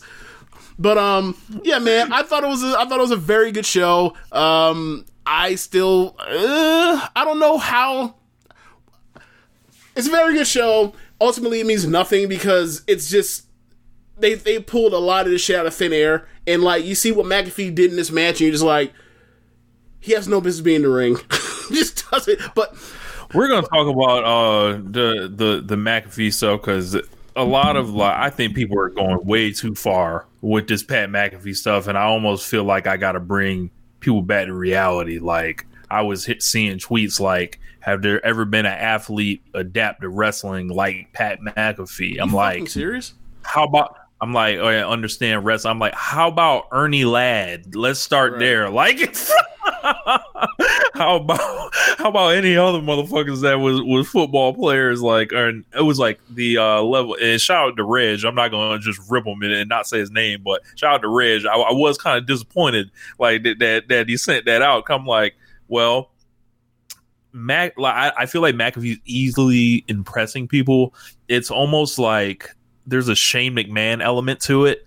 That's to exactly what not- when he got sent through the table when the table's in the middle of the ring and he had to jump way the fuck back because it was way too close. That's the first thing I thought of. This some Shane McMahon shit. He's not doing nothing. Everybody's out here fucking killing themselves. He does one little hardcore bump and everybody fucking loves him. That's exactly what I thought. That's the first thing Yeah. that came to mind. Like this is we some haven't Shane talked about Vince this McMahon like shit. yeah at all. So like I just got done like- watching the show like a few minutes ago. Yeah, yeah. So I'm, I'm just letting everybody know like we we didn't plan this. Like yeah, I, yeah, like so. um, since so, just for the people, because this is the second time we've recorded. Yesterday on Sunday afternoon or Sunday at like three, we recorded the um the AEW part with Chad. Right now, it is Monday at ten thirty eight p.m. and we are recording um our, the War Games segment. I just finished War Games. Didn't have time to watch yesterday. Um, I had a lot of stuff going on, as as I told Rich and Chad off air yesterday. So um, I got to it today, and when I turned it on at like seven something, and I and I saw it said three hours and three minutes, I was like, I why? why? But um, yeah, it was, it was still a very good show. Um, it's still not. It, the last takeover, takeover thirty one was better. Portland was better, but we'll go through it. But yeah, I just wa- I didn't I was unspoiled on all of it, so luckily I don't know how I avoided it. I, well, I know how I didn't go on Twitter, but I just managed to avoid all the stuff and also stayed away from the chats that had wrestling in it. Yeah, um, I, I thought it was a good show overall. Yeah. Um, the I want to say I, I enjoyed the triple threat a lot more than I thought I would because Mhm. I thought they were running the Leon Ruff joke angle. They did a little bit and they like carted him out and all that, but um, Yeah. and they did like they had you know the millions of Ghostface killers jumping Seven out. Seven of them. So I was like, One oh. batch of three, another batch of three. All of just people for, said uh, Priest could dive on. Then the last one is actually awesome theory. man. Um, and then you know we'll we'll, we'll go through it. yeah. Um. All right. So first match, Women's War Games. Uh, Shotzi Blackheart, uh, Ember Moon, Rhea Ripley, and Io Shirai versus Candice LeRae, Toni Storm, Dakota Kai, and Raquel Gonzalez. Um, the heels, I'm sorry, the, the baby faces have the War Games advantage, which is an historical. No, don't fucking do it. That- that- that's the main issue with the match, James. so so um just to go back to Wednesday's NXT, Dakota, I'm sorry, uh Raquel and Shotzi had a big man little a big gigantic heel versus a uh underdog babyface match with ladders involved. Similar to last week's match between Dunn and O'Reilly, they had all the other participants on the perches uh, the heel perch and the, and the babyface perch, and they were there until the match's conclusion. All of a sudden, we only we don't know who the fourth member of the, of the of team babyface Shotzi is. Uh, at the end of all of it, after everybody gets down from the perch and they all get interfere a little bit, Io comes out, chokes out Raquel off the ladder, brings her down, hits a moonsault on everybody that's all down, every other member, and then uh, Shotzi goes up and grabs the briefcase, and that was supposed to be Io's inclusion into War Games, even though Raquel a week ago or two weeks ago dragged her carcass out, so we knew it was going to be her. This work now. There was a storyline uh, beat to, to play on if they had gone back a few weeks when they had um, Io and Shotzi tag together and Io just shows up without them dragging out Io's carcass. There's then some suspense, or better suspense than, oh, I know this is just a receipt. I know she's going to come out. When is Io going to come out? Anyway, so they have the babyface advantage. They started out with Dakota and Ember based off the match they had a few weeks ago. That was that was damn good. Uh, that ended up getting ruined when they interfered to have Dakota beat the returning uh, the returning Ember. Um, pretty good at the beginning. Then out comes who's the second person in or the first person? I can't remember from Babyface. First side. person, I think, from the babyface It, side. it wasn't Rhea, so it was uh, it was oh my god, Shotzi, Ember, Shotzi. Ember, then Shotzi. It was Shotzi. Yep. Yeah. Then I'm not even going through all of the rigmarole of what all happened, but basically the the, the order is it first it is Shotzi, then comes in um not Raquel. No, Raquel. Raquel Shotzi's also loading in the weapons.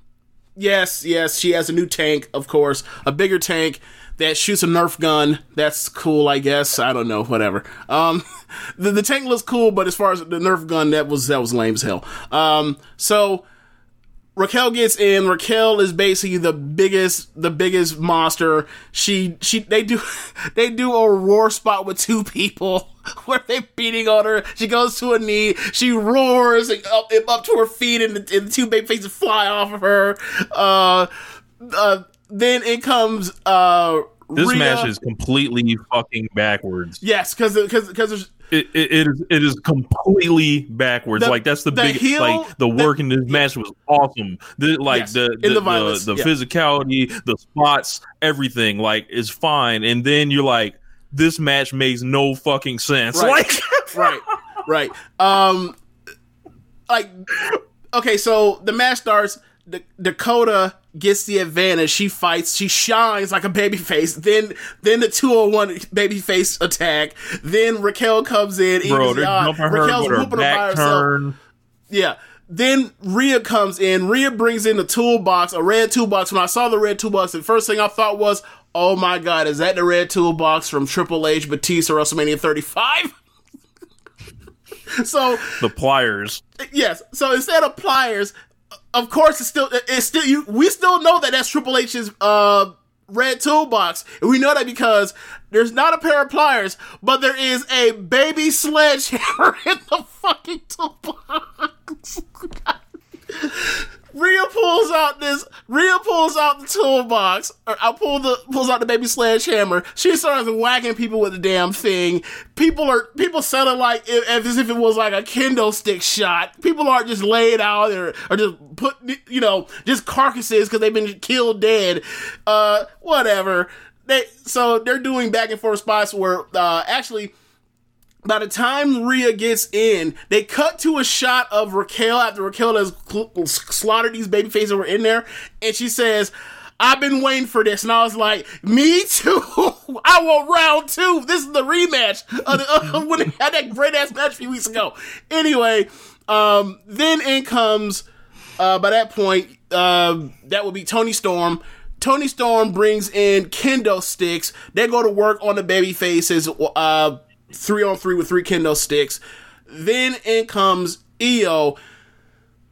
Raquel's like, oh, Raquel and Toni Storm basically like, oh hell no, we're not letting Io get into the ring. So Io lets in some, get some, uh, some plunder into the ring, and then Raquel closes the door on her multiple different times, uses a belt to close it off. Um, Toni also helps. So they close, they lock off uh, so Io's trying to find get a, a, way in, so she decides, well, fuck it, I'll just climb. I can just go over the top, dumbasses. So as she goes to climb, they uh, Raquel power bombs one of the geeks' baby faces into. Uh, I think I think I'm pretty sure it was uh, the structure Shotzi, into uh, the cage, which then sends Io flying back down. Um, then all of a, I think there's also another point. There's another point where Io goes to climb back in. Then all of a sudden, out comes Indi Hartwell, who has a bedazzled neck brace. She lays her out, grabs a chain, locks the cage. Io can't get in. Io later, after they beat up the baby faces some more, Io climbs in with a trash can. I don't know how she climbed with the trash can, but it was off camera. She's on top of the thing while people are fighting underneath. She she puts in what is going to be a gift a year from now. If she ends up on, no, no, when she ends up on the main roster, and it's going that's going to be a meme. What's going to come back where all of a sudden she puts a trash can on top of her head, and then she jumps off. If she hadn't gotten caught, she would have been fucking concussed. She wouldn't. She wouldn't have known when she would hit the ground. She, she, by the grace of God, Raquel Gonzalez grabbed this woman or caught her. And if this had been happened to, let's say, um, McAfee, in the main event, she would have just been out cold. So look, that just tells me they got a lot more respect for Io than they do for McAfee. Well, McAfee's also like bigger than everybody else in that match. Io's, True. Yeah, Io's, a sm- Io's actually the sm- Io's actually the smallest in a women's war games. Where you have, uh, whereas you have McAfee, the fucking punter, is the biggest wrestler. Well, maybe he's the same size as uh as Oni Lorcan, but that's as it. Oni, yeah. yeah, that's it. So then in comes Candice. I don't know what Candice did. I forgot when she got in, but basically everybody gets in. Then you actually have the match. There's just a million things. The thing, the thing that I remember the most is they get Io. Um, Dakota gets Io inside of the, the same a, tra- a different trash can, I think possibly, or maybe the same trash can. Has her in the middle of the ring. She does a double foot stomp while Io, you can see from the camera angle, has her hands, her arms over her uh her, her face and she double she double foot stomps uh Io where her like midsection would be and then like she's kind of trapped because the lid is closed around her so they you know she doesn't know how to pin her. So they t- spend a while trying to pull her out to pin her. It's a near fall.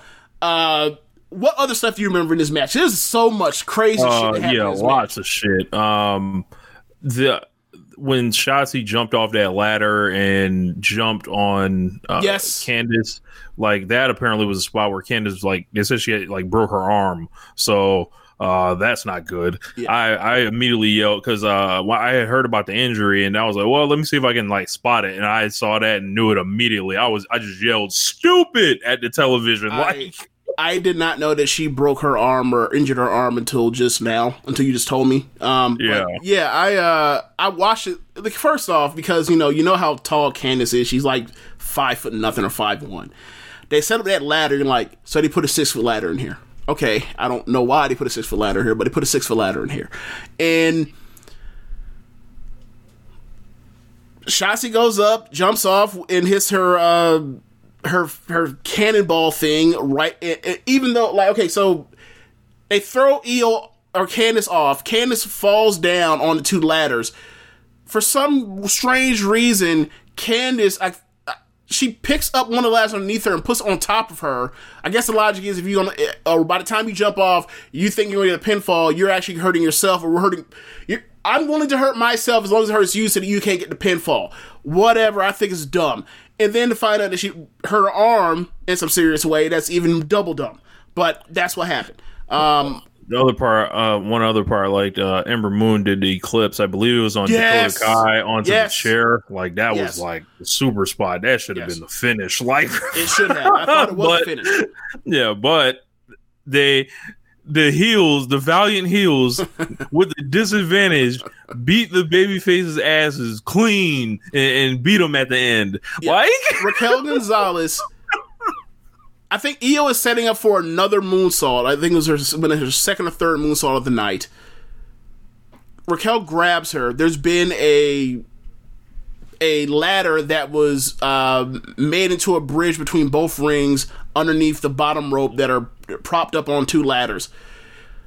Uh, Raquel grabs Io while Raquel is um, in between both rings up standing um between um both corners like i think up on like the second rope and gives her her one arm choke power bomb thing through that ladder bridge crashes it and then pins her um and rich i've been saying since like the day raquel got with with dakota what Oh, we knew where this was headed. Raquel is the actual person they want to push. Do not be fooled by this Dakota Kai heel turn or these title matches that Dakota Kai gets. She is like she is there with Raquel. Raquel is winning all these matches for her. It's an illusion. Do not fall for it. And sure enough, now they have their now they have the person they want to be or be next, which you know she's vastly improved. She's probably one of the most improved wrestlers of the year, but we saw this. we peeped this since February. Yeah. Um and looking at it it makes sense cuz it sets up a title match, no Yep. problem with with that at Same all.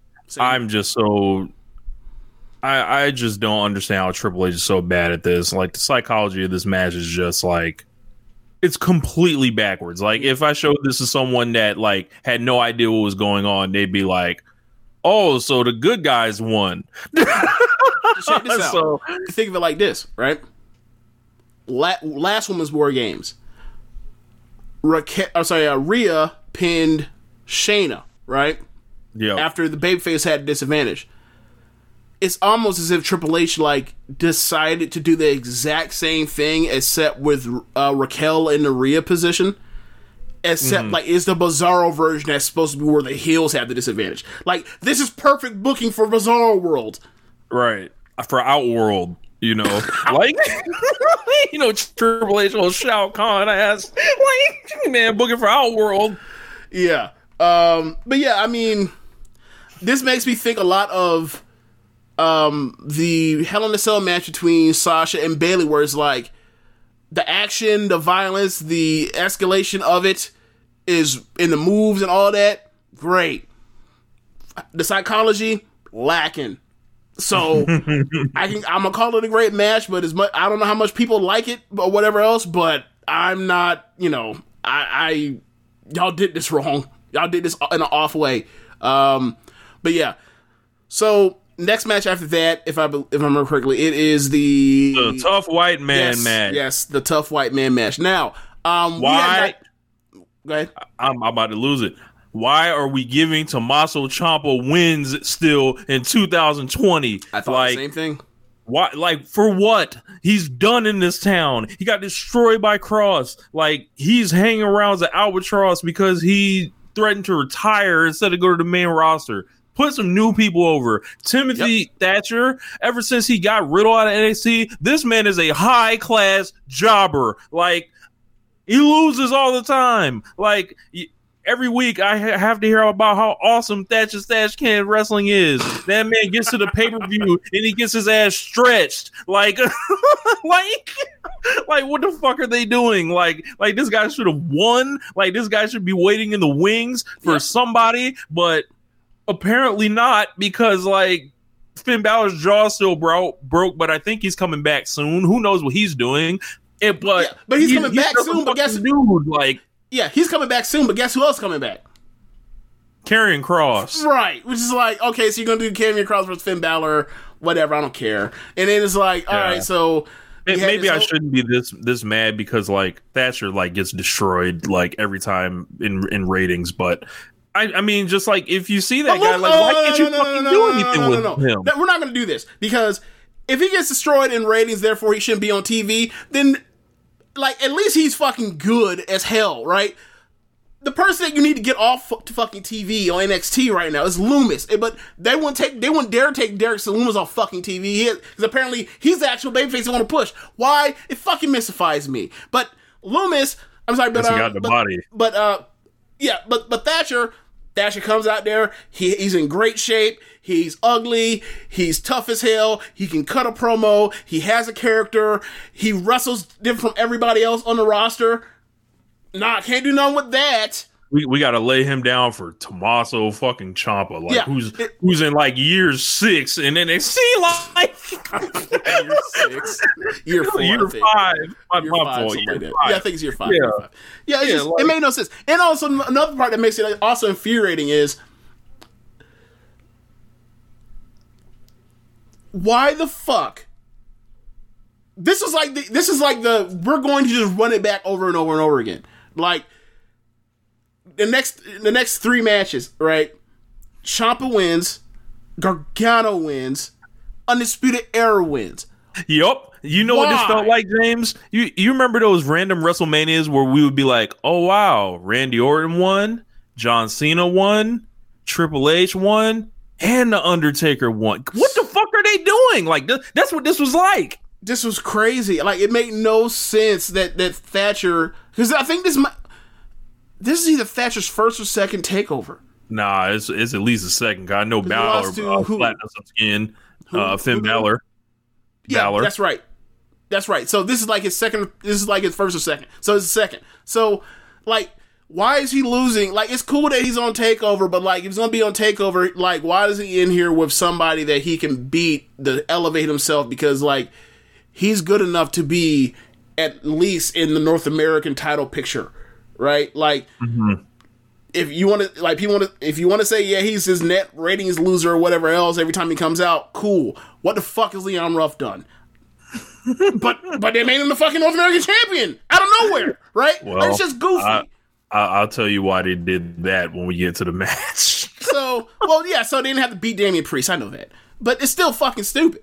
Um, so, anyway, they start wrestling. They're on the ground. They're trading through submissions. It's going great. And then all of a sudden, they, they have to do the melodramatic Ciampa's neck. Like, as if Ciampa has been fucking wrestling for a full year since, or not, or close to a full year since that whole neck thing, right? I don't have a Nobody- problem with that. I, I thought I actually bought that. Like I, because- I, I rolled my eyes. I, I, I have no, I, I rolled my eyes like, whatever. no the- yeah, no simping. Whatever. It's like whatever. Because it's like we talk about this all the time. Like, yeah, Ciampa is a babyface while cutting these patronizing promos, and like when he f- returned after losing the Kross and losing, losing, losing, like he came back and attacked Jake Atlas, and then like he started cutting these promos and he attacked Velveteen Dream, and now he's here with with Thatcher, like. I don't I don't have the I don't have that babyface sympathy of his neck. It's like he's been back, he lost, and not and he's a babyface again. It's kind of weird. It does, it's not a perfect fit. So anyway, um, they start working around Thatcher's neck, uh, and then all of a sudden, Ciampa fires up, and he he ends up catching um Thatcher against the ropes on a knee, and he hits him with one running knee, and his fucking ear just blows up, just just bur- Yes. just bursts. And I was like, yikes! Hits with a, a second one, kicks out of that, they wrestle around a little bit. This mostly stayed in the ring, and then um at the end of it, uh, he ends up in the ropes uh from the apron, and um Ciampa has some I can't remember what the hold was, but like you're in some hold, ref is counting to five, and all of a sudden Ciampa just snaps off and just hits him with this gross his gross looking uh DDT through the ropes. It was awesome and pinned him for three. And I was like, I can't cool finish, can't he shouldn't have won though. Um Yeah, yeah, yeah. It, it also leaves you like, okay, so where's this going? What's next Gargano what's versus next Gargano versus Ciampa North American title. I'll be damned. So um, next we gonna get this right. We, we we deserve a chance to make it right. it- but either way, it was a good ass, fun ass match. It had a moment where I just wasn't into it, but like the very begin, the beginning and the end were both excellent wrestling, all all throughout of it. Um, next match, North American title match. I'm sorry, no, it's a fucking strap match. It's The strap match. Dexter Lumis and Cameron Grimes. Actually, wasn't that bad. I Um, fucking hated this. I, I thought that. Uh, I, I, I didn't think it was that bad. I actually liked this more than the uh than the Ciampa and Thatcher match. I Um, I thought the finish was was a nice like like setup how he hog tied him and, and popped his face off the steel. They just did like a brawl and um, it wasn't like they did anything goofy for for me. Uh, it was just like I, I actually thought it was all right, but I still don't want to watch Dexter Lumis. It's a- it's still like I'm sorry, like I- it, it was like yo. Wow, this wasn't a disaster. Cool, let's move on. That- that's where I'm I, at. I think it. that's where it is. Expectations on it. People think it's just going to be like one of the worst matches of the year, and it turned out to be an, a- an average match. I just, nah, man. Like, just boring. It's sin. They're brawling outside. Uh, there's two straps. Uh, they're fake hitting each other with the strap by like putting extra slack into the extra length into the rope and or into the into the strap, and they're strapping the floor instead of strapping each other. And it's fucking obvious. We know what the sound of flesh when it hits the flesh that's supposed to hit in the mat. I'm whatever. Fuck off. Like it. like they they the, the storytelling is well they did a fucking blindfold match so the second there's a second strap he straps with the second strap a couple times then he uses the bag that the second strap was in to blindfold Lumis continue on this stupid fucking feud. I I hated this with a passion. Lumis won with a front face show get the fuck off my screen. Next match North American title match uh triple threat uh champion Leon Ruff versus uh, Johnny Gargano versus Damian Priest. What do you think of this match Rich I thought this was very good. Um, Same here. I probably go four and a quarter on this, and um, I I liked all the offense Leon Ruff, Ruff had. I liked he took a lot of big bumps like he does, and he did a lot of electrifying stuff that you know those that seen him in Evolve know he was capable of. Um, I thought Priest was awesome in this, and Gargano was just like kind of the glue that held them. He was like directing traffic and Yeah. and all that. Um, they did some like they, they got Leon Ruff like carried off and stretchered at one moment. He got And- his, he got his Lesnar spot. They treat him like he was Yeah. Lesnar. yeah. Um, Not really. Runs back out. Yeah, runs back out. Um, and then like the, the fucking ghost face pop up and I'm like, it's fucking December, fuck off. Um, but it's, you know, it's, it's whatever. Um, yeah, I, I thought the, the action in here was really good. It was athletic and it makes you wonder, all right, so they got priests out of this North American stuff, but maybe this will continue, maybe not. But it feels like Priest is due for like an elevation. Yeah. Right. Like he's like the only real like baby face that they've done any elevation with since uh da- since uh Keith Lee. Like they um so it really started with that match with Finn Balor. You know, it's a theme like Balor beats all these people, all these dudes that should be next. So, uh, it really Oh started. yeah, I, that, that was going back to to to win. And it goes back to when he beat Riddle, um, when Riddle was replaced for Gargano at um, Yeah. War Games 2019. Yep. Yeah, which then like you know we didn't know now like actually why not Finn Balor should have fucking beat Riddle like beat him and take him out the sport bring Like, his, bring his, what- look, look, bring his leg things Matt Riddle stole from me, James. Right. Matt Riddle stole from me. he stole and from what I mean, and what I mean, like, I was due to get. Like I can't even get upset about how Right. much they fucked them up, and and I was looking forward to that. The people were looking forward to that. I was going to tear it down one by one, but Yeah. now it's just like, oh, I mean, I can't really, you know, Yeah. whatever. Like you know, Riddle, Riddle until he got moved up to the main roster was like the easy front runner for for WWE Wrestler of the Year. And then he got brought to the main rest to the main roster. He did he had like a couple good matches, a couple really good matches, but they didn't they immediately like did nothing with him when they brought him up. And then the pandemic happened and then people started tweeting around and then we found out he's a he's a whole on rapist. And they were like, "Oh yeah, well never mind." Like never mind. Fuck him. um, Fuck 'em. I ain't got nothing for you. Yeah, Uh, like, Jack. like, yeah, yeah, like, you know, I don't care. I don't care how they push you. You shouldn't be on fucking TV. Um, but yeah, so stole from me. right, stole from us, stole from the world, stole from Yeah. her. Yeah. So then, um, this whole match is based around Damian Priest is a condescending babyface, but he believes he's doing the right thing. He believes just like us that like Leon Ruff is a fucking joke. He doesn't believe Yeah. he doesn't believe in this dude he just met. Uh, against his bad against this asshole Johnny Gargano. He knows Johnny fucking kill him.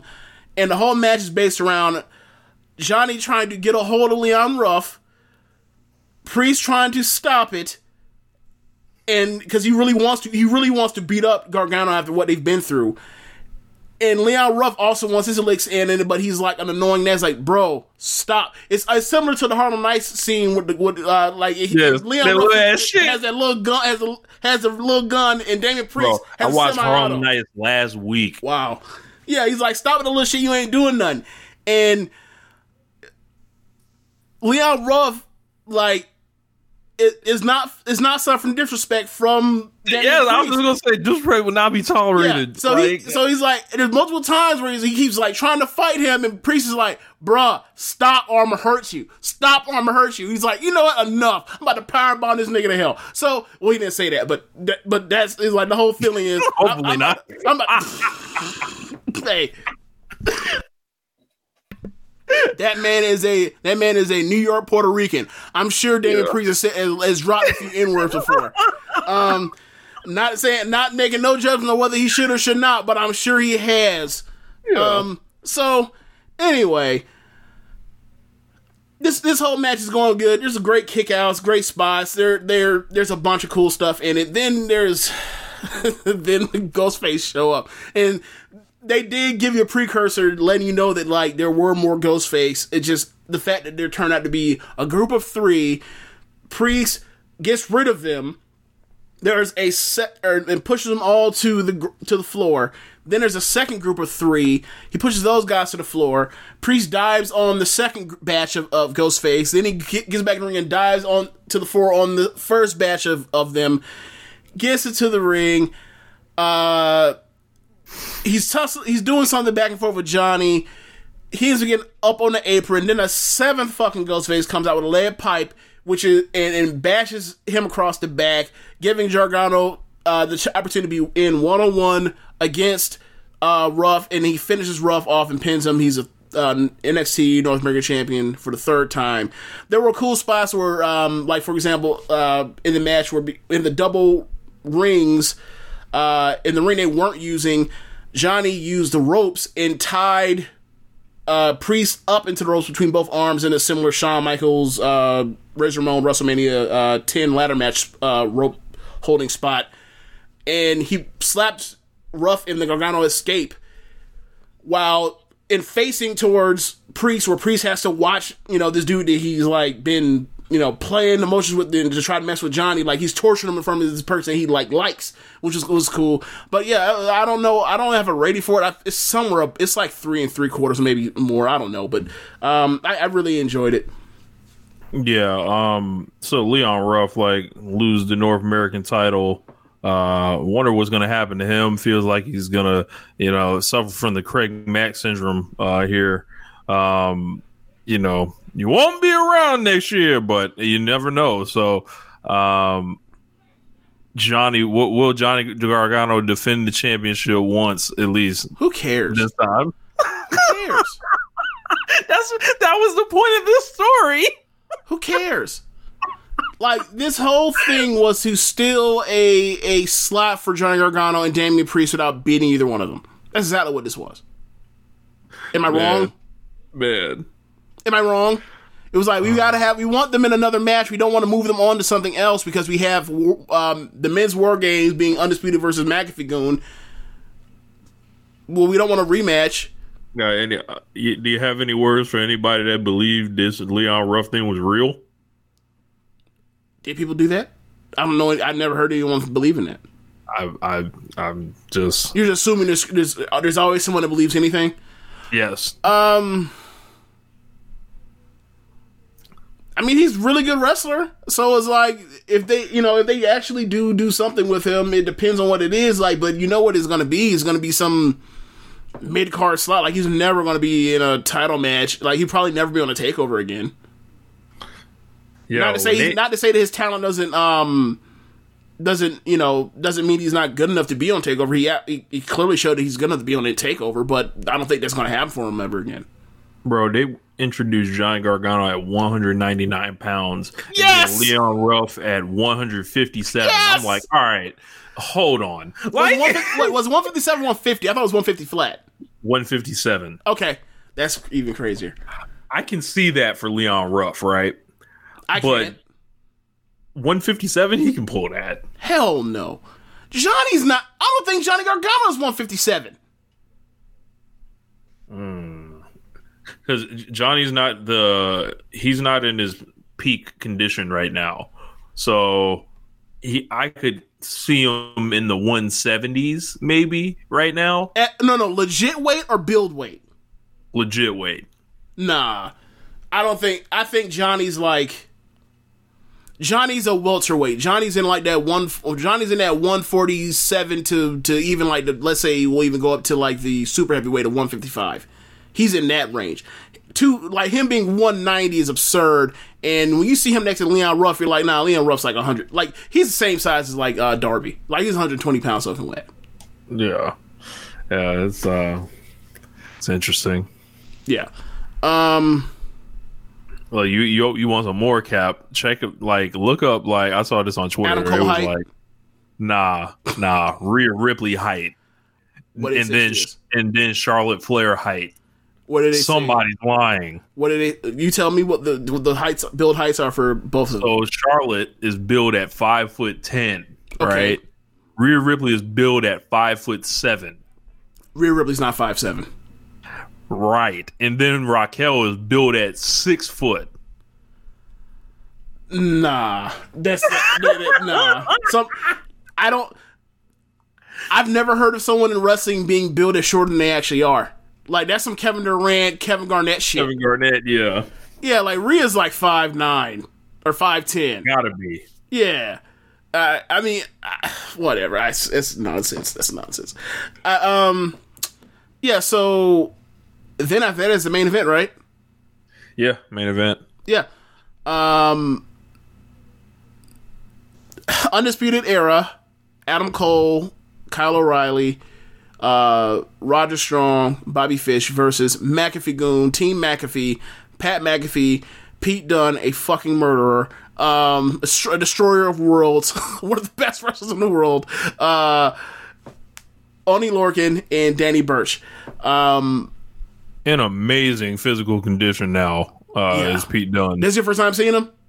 yeah, Since, uh, yeah. like in, in the gear. ain't it jarring? Yeah, you're looking like this.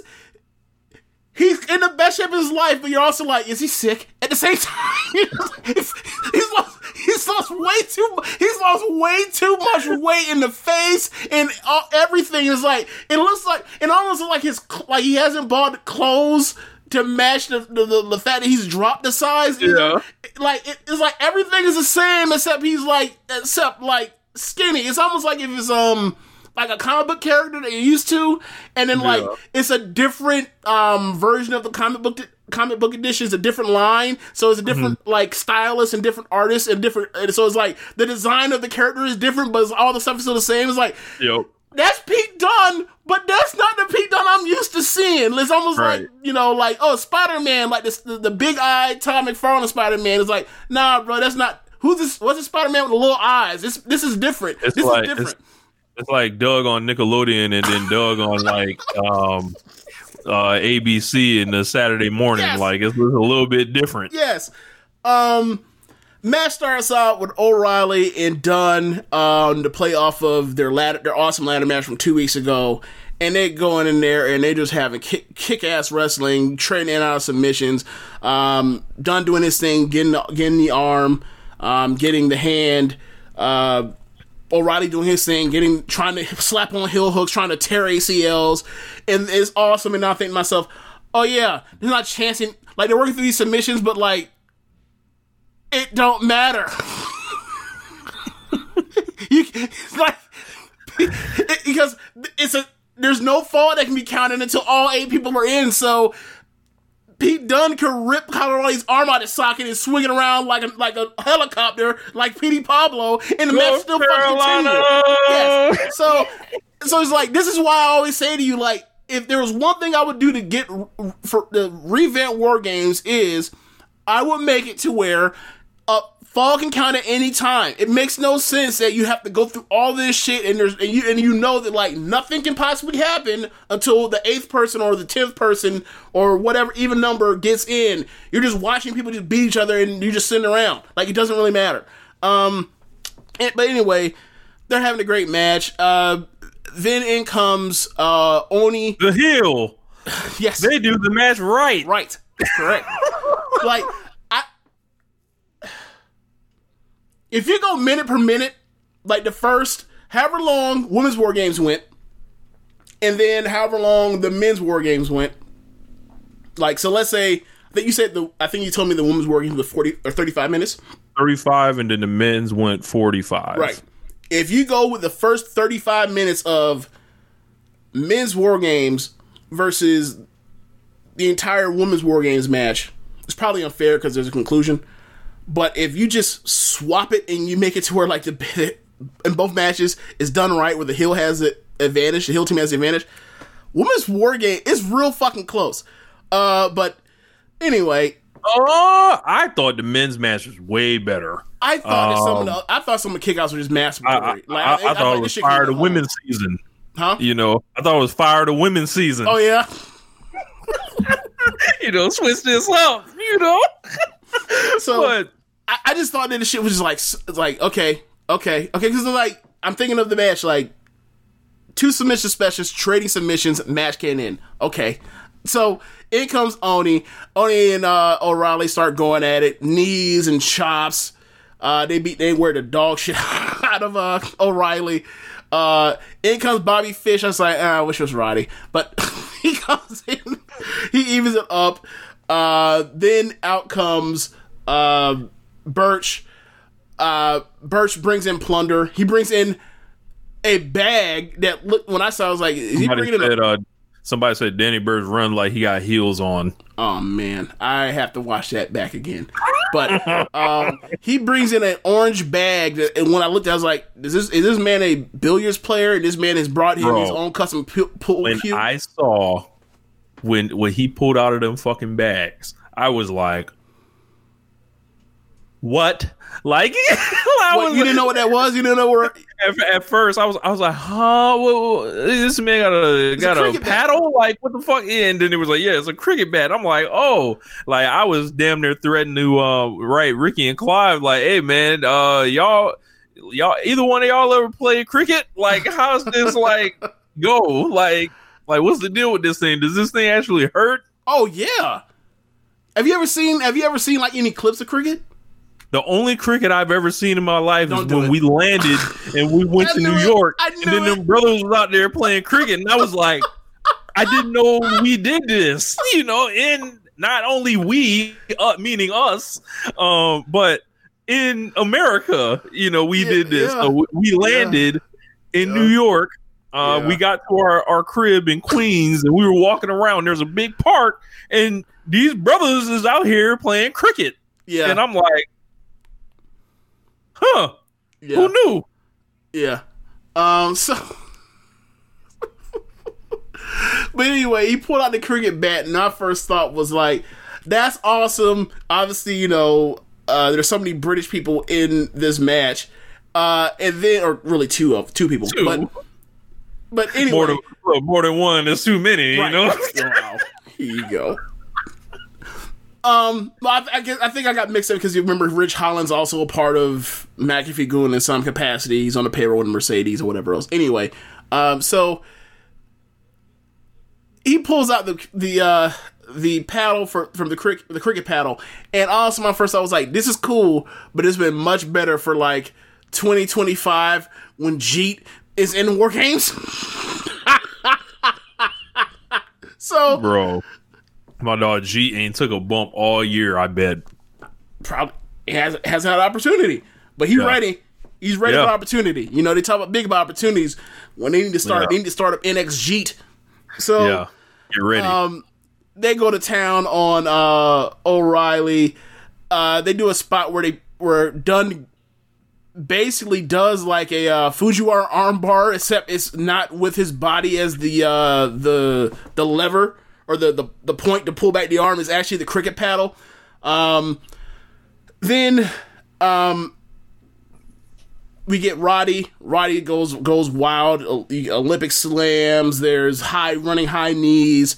Uh, then out comes McAfee, and McAfee spends his three minutes by going to the going to the floor, all the gimmicks. pulls pulls out some Tables. gimmicks, pulls out one table, Undisputed Era logo has O'Reilly's name on it. Pulls out another table, Undisputed Era has Fish's name uh, name on it.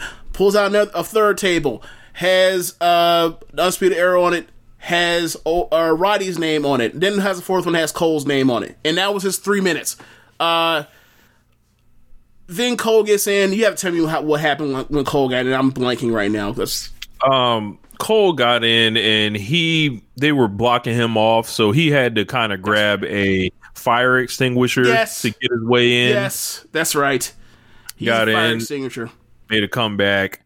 Yes. Um Um, so that it has to be at least like the tenth time that WWE has used a fire extinguisher in some non-traditional wrestling match. I just want to know like I like every person was like alternating taking teams turns grabbing weapons. It's like how did nobody like see like the other weapons that like I don't know. I'm just thinking about this too hard, but No, you're like, not. No, you're not.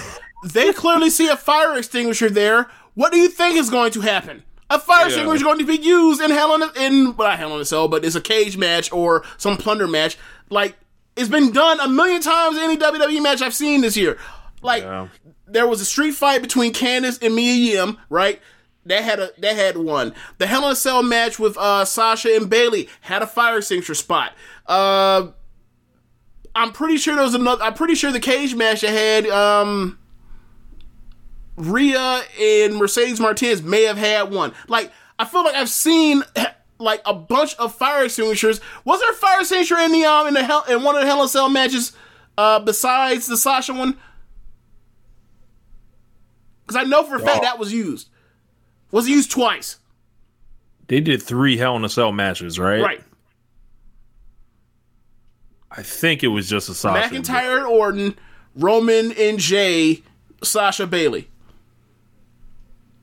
bro.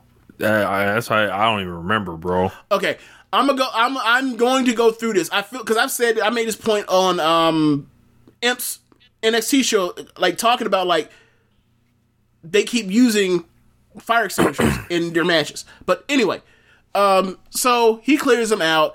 They get in there and they go through tables. They almost they're an inch away from them or basically they they screwed up uh Oney Lorcan's face again, but this time like they almost fucking blinded him and ruined and t- got his eye ruined. Do you see the gash over his eye over his top eyelid? Another inch, that would have got his eyeball. He'd been done. Um, yeah, so he's real lucky. I don't know why they decided to do that spot. That was a dumb spot. Um, like it's interesting how they use chairs now that like you're not supposed to just lean back and just whack somebody across the head with a chair, but like can but you can throw a chair at someone's face. That's fine. You could put someone's uh head against a chair and then kick the chair. You can and apparently you can also do a knee drop onto someone's face that has that's completely blind doesn't know what is coming right into their face too. Um, and I'm not talking about NXT, I'm talking about all wrestling because like I've seen Jon Moxley slash Dean Ambrose whip chairs into people's faces for like five years now, six years, uh, seven years actually, eight years actually. So, um, yeah, they did a bunch of crazy shit. Like there's a lot of stuff, a lot of great near falls at the end. Some of them were like, uh, there was what spot was it? Oh yeah, Pete Dunne got brain bustered on the metal plate between Yes. both rings, and he kicked out at two. That was Gargano. That was Garganoism. that was Garganoism. Am I wrong? When he did that, I was like, what? shotgun. like look johnny gargano caught a uh jumping canadian destroyer adam cole's panama sunrise onto the floor and then got dragged into the ring and, John- and johnny kicked out pete dunne got a brain buster onto the, onto metal and immediately pinned and he kicked out. With nobody making a save. He kicked out on his own. I'm, that is gargano shit. So, Gargano had- hasn't kicked out had that big of a Adam Cole hitting the Panama Sunrise and um, McAfee kicking out, Yes. which I, apparently upset some folks. Um, then I think the the deal like they don't have Cole pin McAfee like you want, so it's like it's right. bro. It has to continue, doesn't it? Like it's like Um, like because I'm like, man, he didn't even get to do the fucking last shot to him. It was like they they rolled him out the way and then like shunted in O'Reilly and um to- I don't to- know who it was to- and, to and kill Oney Oney Lorcan. Yeah. yeah to only looking to do the fall and I was I was kind of like let down by that because I was like I wanted to see McAfee lose, but Yeah. I guess that's the point. Yeah, I mean, they set throughout this match. The beats were um, McAfee and Cole, O'Reilly and Dunne, um, Burch and Fish, and Roddy and Oney. Um, and if you don't want to get that deep into it, then really it was like Roddy and Fish versus Oney and Lorcan. So like I get why they did O'Reilly getting the win because they you know after that after Kyle O'Reilly on Takeover loses to Finn Balor, they want to push him. You notice a thing Balor beats the guy that they beats the people they actually are trying to push along the way. Like after it's fucking wild, but like they're trying to turn him into some mid Carter babyface as a solo act away from um like being in that tag team with Fish for that he's been in for forever, or also with or also with Strong, and it's more like Strong's term 2019, 2020, 21 is supposed to be uh, O'Reilly's turn to be that the solo the solo spot. So when Um, is Bobby Fish's turn? not never. Just checking. Ain't nobody trying to hear no ring no Ringo Starr solo album. Um. Anyway, so yeah, like r- good ass match. People are gonna have various opinions about it, but like I don't know how you can come away saying that match wasn't great. Um, I think I like the match that they had with um Imperium at Worlds Collide in January better. Um, but this is still another great match, and like they're still a great faction. Um, Pete Dunne is a fucking wrestling god. Like we've we've, we've always we've always recognized him to be for the last like four years. Um, Oney Oney's great. Um, like and you know you watch that match and you start counting the stuff that that McAfee done did, and you're just like, he ain't do shit. Like y'all got to stop shit. this. I gotta let y'all know. Y'all have to stop with this Pat McAfee cap. He's a great promo. He's a great Right, promo. Like, like But leave it at that. Don't put too much like, on it. Like, bro, y'all like y'all going too far. Y'all doing way too much with it with this stuff. It's it's like y'all trying to will something like that. Like it, it reminds me like when Bomani be talking about how how they be talking about Josh Allen, like the Bills fans. like it ain't quite this is what I'll say. McAfee as a promo is so much better at anything that Josh Allen does. So I don't know if that's necessarily fair, but I get what you're saying. I get what you're Yeah, like y'all doing too much, man. Just just let the man breathe, like, or else, like, we're gonna have to check y'all back into reality. And I don't want to like, like, if people are liking this guy and and understand what he does, like, I think he does, like, you know, for what he's what they're asking him to do, he's doing a good job. I but think- yo, Yeah, sorry. Go ahead. it's too much. It was like maybe the the um the slander when he first got started was was outsized, and I'll give y'all that. Like maybe it was like something we just needed to to watch or whatever, right?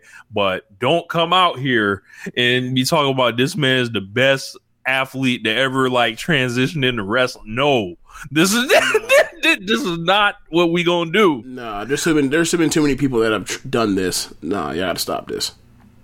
Yeah. Like, and and I'm, that's not even be like disrespectful to the fact to say, oh, he's a punter, blah blah blah. Like, I know Brian Moorman and what he did. Like, McAfee's not the first athletic punter in NFL that ever come out through the NFL. Like, let's not pretend, but no, he is not. he is not the best af- pro or former athlete to come into uh, pro wrestling. That's ridiculous. yeah, y'all gotta y'all gotta chill on that. Yeah. And like you look at the stuff he does, the stuff that they're asking him to do, like they're treating him like like okay, so who was it? Um, a few weeks ago, that you asked me if uh, if they are a Make a Wish wrestler.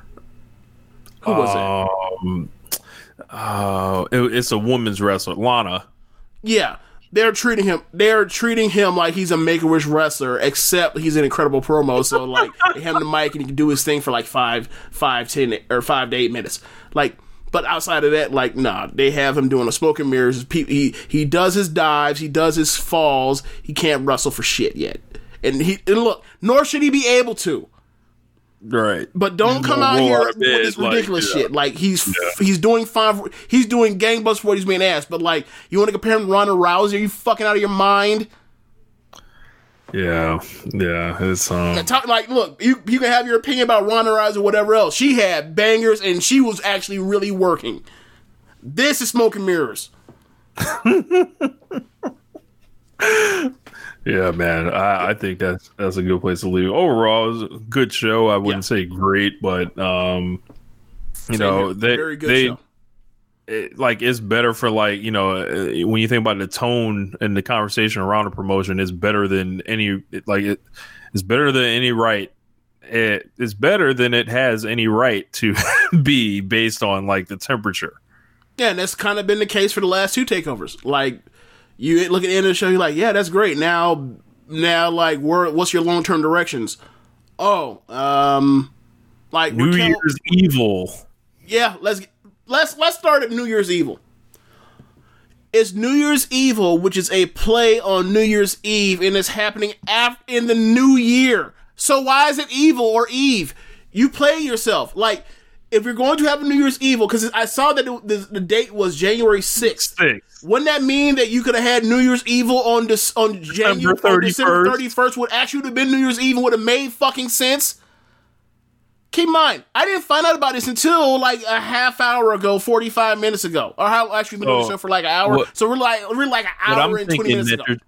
because because you know AEW does their their sh- their first show of the year, which is like uh the homecoming show or whatever. Right. Uh, I forgot. So like maybe the AEW show is going to be December 31st. Who knows? I they haven't announced. So basically, what you're saying is like this year NXT and, and AEW are flopping what they did last year, where NXT had the year end show, and AEW had the beginning of the year show.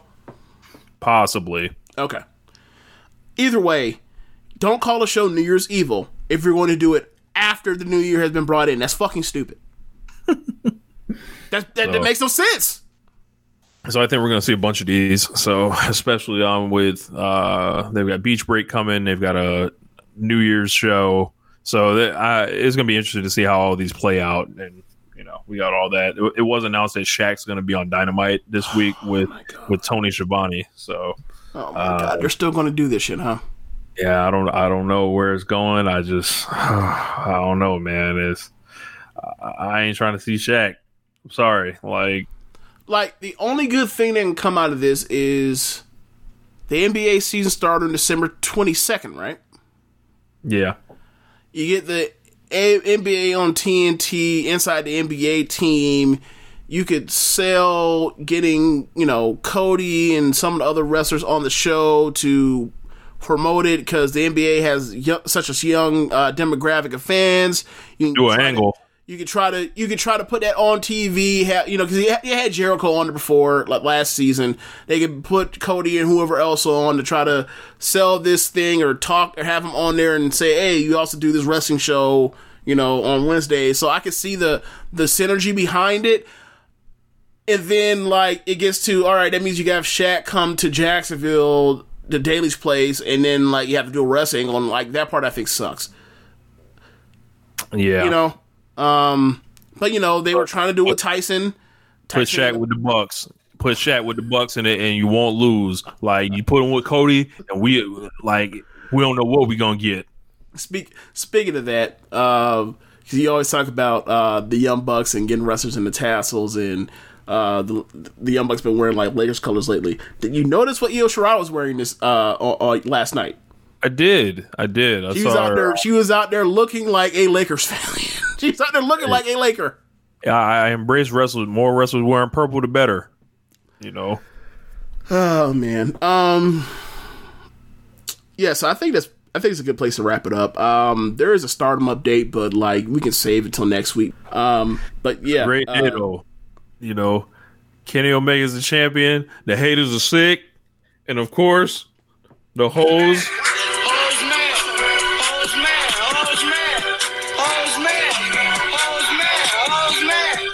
You're gonna get our shit taken down off YouTube.